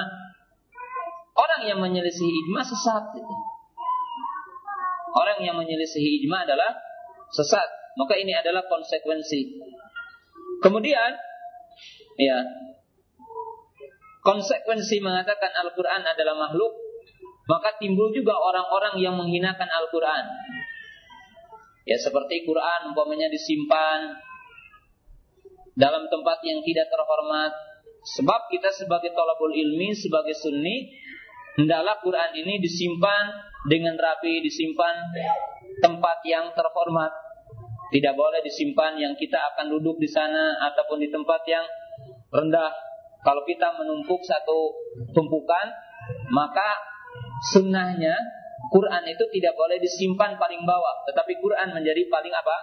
Atas. Tidak boleh Quran dibawa ke WC. Ya. Bahkan tidak boleh kita membaca Al-Quran di WC. Bahkan adabnya kalau kita akan membaca Al-Quran berwudu dulu. Bahkan sebagian para ulama menghadap kiblat, kemudian dalam keadaan khusyuk, kemudian dalam keadaan kita itu apa ikhlas dan sebagainya itu adab ketika membaca apa Al-Quran dan dengan sebabnya orang yang mengatakan Quran adalah makhluk akan menyepelekan dan menghinakan Quran. Apakah kita bisa masuk dalam 70 ribu umat Rasulullah SAW? Mudah-mudahan. Uh, ataukah udah habis? Memang ada perbedaan. Di mana dikatakan sabun itu bukan terbatas 70 ribu. Sebab yang terpenting terkumpul sifatnya. Yaitu sifat orang yang masuk surga dengan tanpa adab dan hisab itu dikatakan humul ladina la yastarkun wa la yaktawun wa la yatatayyarun wa ala rabbihim yatawakkalun. Yaitu disebutkan empat. Mereka yang tidak meminta diruqyah. Mereka yang tidak melakukan pengobatan dengan kai. Mereka yang tidak melakukan tatoyur. Dan mereka yang bertawakal kepada Allah. Intinya adalah orang yang menyempurnakan tauhid. Bukan berarti meminta diruqyah tidak boleh ya. Meminta diruqyah boleh. Meminta didoakan juga boleh. Tetapi uh, Syekhul Islam Ibnu Taimiyah rahimahullah telah mengatakan ada tiga bahaya jika seseorang itu memintakan didoakan kepada orang. Bukan tidak boleh ya, tetapi hindari bahaya ini gitu maksudnya. Kita diruqyah oleh seseorang, hindarilah tiga bahaya. Bahaya yang pertama, terkadang orang kenapa tidak mendoakan dirinya sendiri, tidak berdoa dengan diri sendiri? Pertama, karena dia suudon kepada Allah. Gimana? Ya Allah tidak akan mengijabah dirinya, dirinya kurang dan sebagainya. Yang kedua juga menghukumi dirinya dengan jelek. Kenapa? Oh saya kalau minta langsung nggak pantas. Kenapa ya saya banyak dosa banyak ini. Maka tidak baik pada diri. Yang ketiga terkadang ketika orang memintakan, artinya ketika orang meminta kepada seorang untuk didoakan, lalu ternyata tidak diijabah doa orang yang mendoakan kita, maka kita timbul jelek prasangka kepada orang yang mendoakan. Oh, mungkin orang ini dohirnya saja soleh, hatinya nggak baik gitu. Padahal dimungkinkan, wallahu alam, bahwa seseorang seperti itu bukan dari sisi orang yang mendoakan kita, tetapi dari sisi kita yang didoakan yang tidak berkumpul syarat-syarat untuk diijabah doa kita. Maka Syaikhul Islam Ibnu Taimiyah rahimahullah taala uh, apa uh, mengatakan ya tiga hal yang perlu dihindari ketika orang meminta didoakan.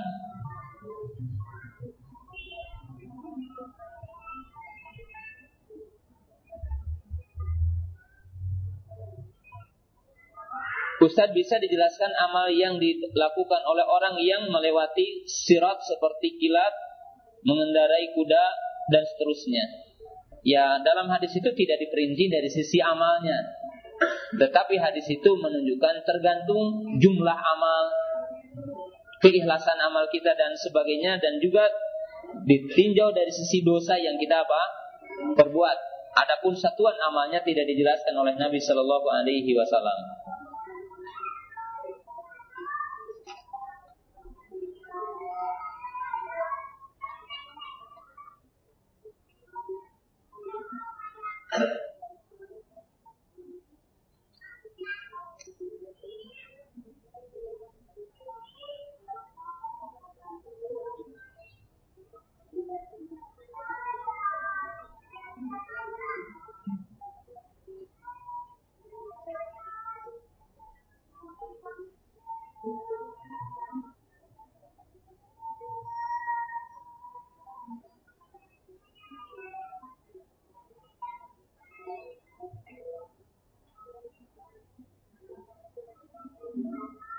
ada pertanyaan. Suami saya punya motivasi untuk menjadi seorang yang kaya. Seperti Abdurrahman bin Auf. Dermawan. Namun beliau menjadi lebih sering memfokuskan pada pekerjaan tiap harinya. Sehingga untuk hal-hal amalan yaumiahnya kadang-kadang terabaikan. Bagaimana saya sebagai istri. Ya. Allah Taala berfirman, "Ya ayyuhalladzina amanu qu anfusakum, ya ayyuhalladzina amanu qu anfusakum wa ahlikum nar." Wahai orang-orang yang beriman, jagalah diri kamu dan keluarga kamu dari api neraka. Maka nanti sebagai seorang istri, ibu sebagai seorang istri adalah menasihati suami. Ya. Bahwa uh, keinginan kita terhadap dunia tidak boleh melalaikan kita untuk perkara akhirat. Allah Taala berfirman, "Wasbir nafsa kama alladziina yad'una rabbahum bil ghadati wal ashi yuriduna wajh." wala ta'du aynaka anhum turidu zinatal hayati dunya wala tuti man aghfalna qalbahu an dzikrina wattaba hawahu wa kana amruhu furuta Wahai orang-orang yang beriman, bersabarlah kamu bersama orang-orang yang mereka menyeru Robnya, berdoa, beribadah kepada Robnya pagi dan petang. Dan janganlah engkau memalingkan pandangan kamu dari mereka, dari orang-orang yang baik. Karena kamu menginginkan kehidupan dunia. Dan janganlah engkau mengikuti orang-orang yang kami telah lalaikan hatinya dari mengingat Allah. Jadi dari mengingat kami, kata Allah, dan mereka itu adalah melampaui apa? Batas. Dan kita tahu bahwa orang yang mencintai dunia akan senantiasa dihinggapi poin-poin ini. Pertama, orang yang cinta dunia akan dihinggapi ketidakpuasan. Yang kedua akan dihinggapi rasa takut. Yang ketiga akan dihinggapi ya rasa hasad yang ada di dalam hatinya. Demikianlah orang-orang yang hatinya dicandongkan kepada dunia dan menjadikan dunia adalah sebagai tujuannya.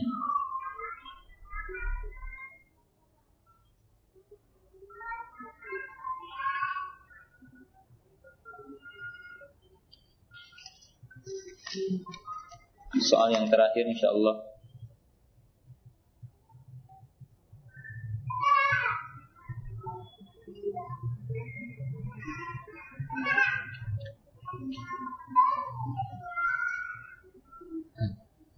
Bagaimana bantahan terhadap orang yang mengatakan bahwa presiden kita tidak dibaiat? Jadi bila maka boleh memberontak.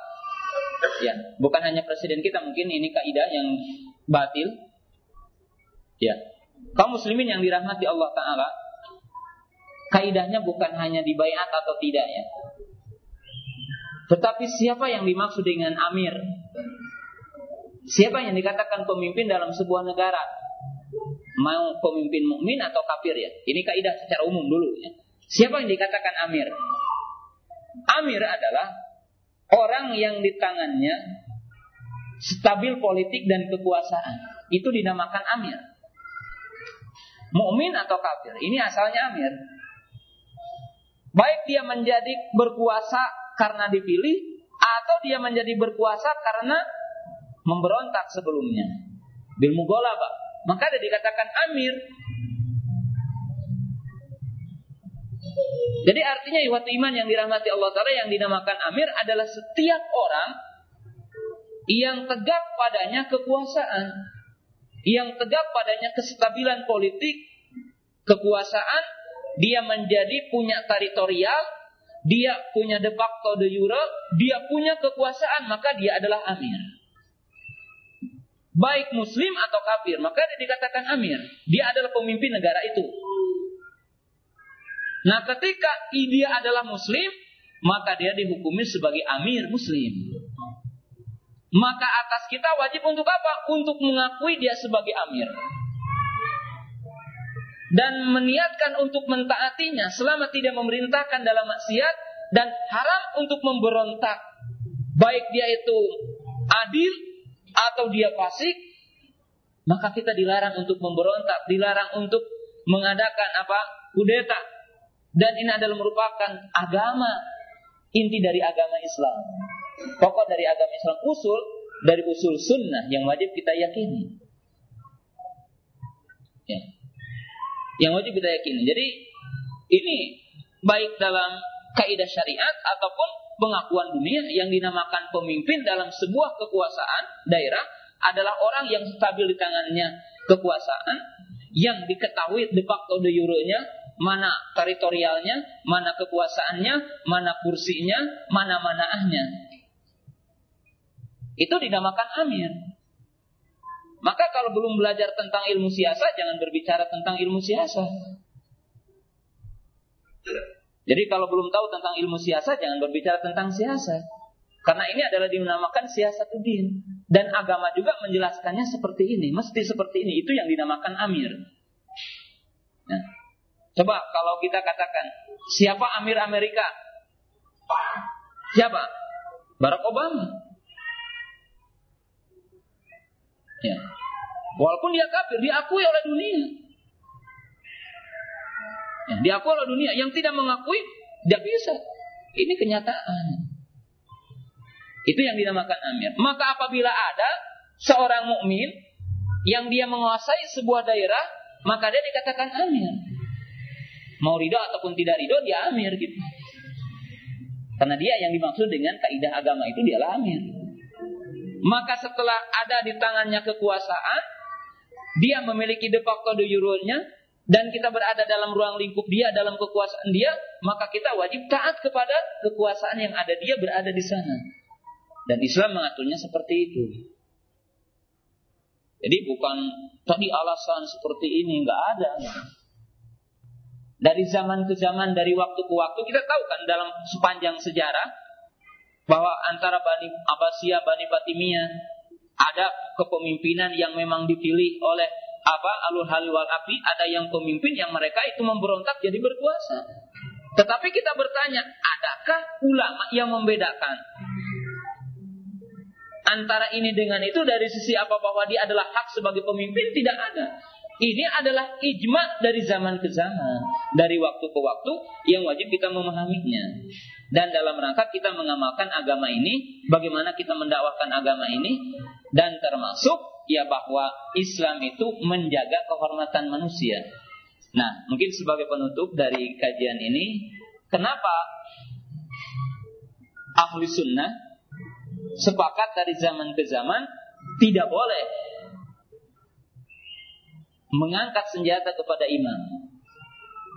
Sebab dikatakan oleh Imam Ibn Mubarak, oleh Imam Ahmad dan para ulama yang lainnya berkatakan, Saiful Imam Maslulun.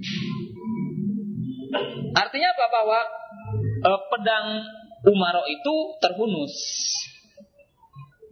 Yang artinya apa? Siapa yang akan penegakkan amar ma'ruf dengan pedang lagi, maka akan mengalirkan darah kaum muslimin. Maka di sinilah ahlu sunnah dalam menegakkan amar ma'ruf melihat maslahatnya. Tidak boleh ketika amir itu bolim dilawan dengan pedang. Tetapi dilawan dengan apa? Ihtisab kepada Allah. Dan merubah kondisi kita sebab tidaklah datang pemimpin yang bolim kecuali karena kedoliman kita.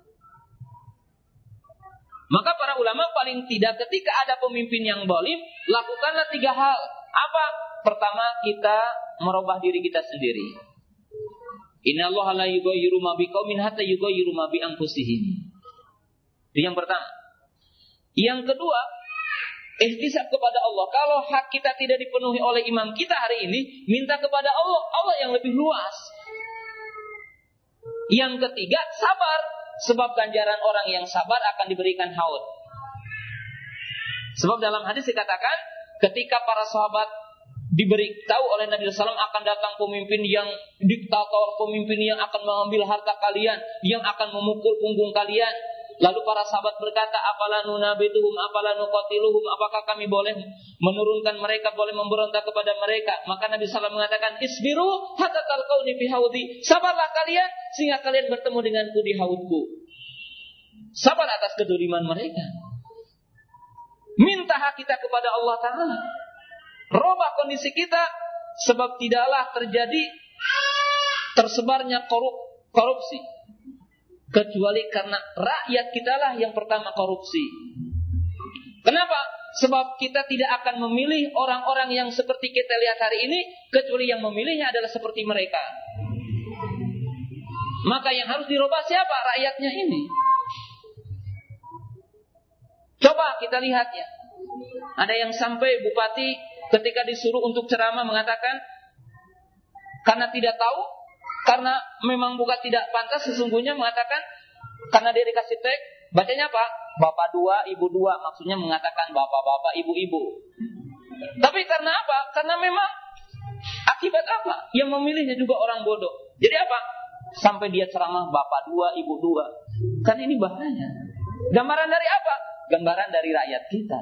Jadi kalau kita ingin pemimpin yang apa? Intelektual, ya rakyatnya juga harus intelektual. Kalau kita memiliki pemimpin yang bertakwa, ya kitanya juga harus bertakwa. Kitanya yang harus dirubah dulu, masyarakatnya yang dirubah dulu. Maka dakwah salafiyah, dakwah sunnah, ini adalah dakwah yang memulai merubah tentang pemikiran kita. Cara pola kita berpikir, amal kita, akhlak kita, keimanan kita, dan seterusnya. Hadirin kaum muslimin yang dirahmati Allah Ta'ala, para pendengar roja yang dirahmati Allah Ta'ala, barangkali demikianlah yang saya bisa sampaikan dalam kesempatan yang mulia ini. Mudah-mudahan kita menjadi ahlu sunnah yang hak dan tidak semata-mata pengakuan, betul-betul kita mempelajari jalan ahlu sunnah dan kita mengamalkan jalan ahlu sunnah. Wa akhiru da'wana anil hamdulillahi rabbil alamin. Assalamualaikum warahmatullahi wabarakatuh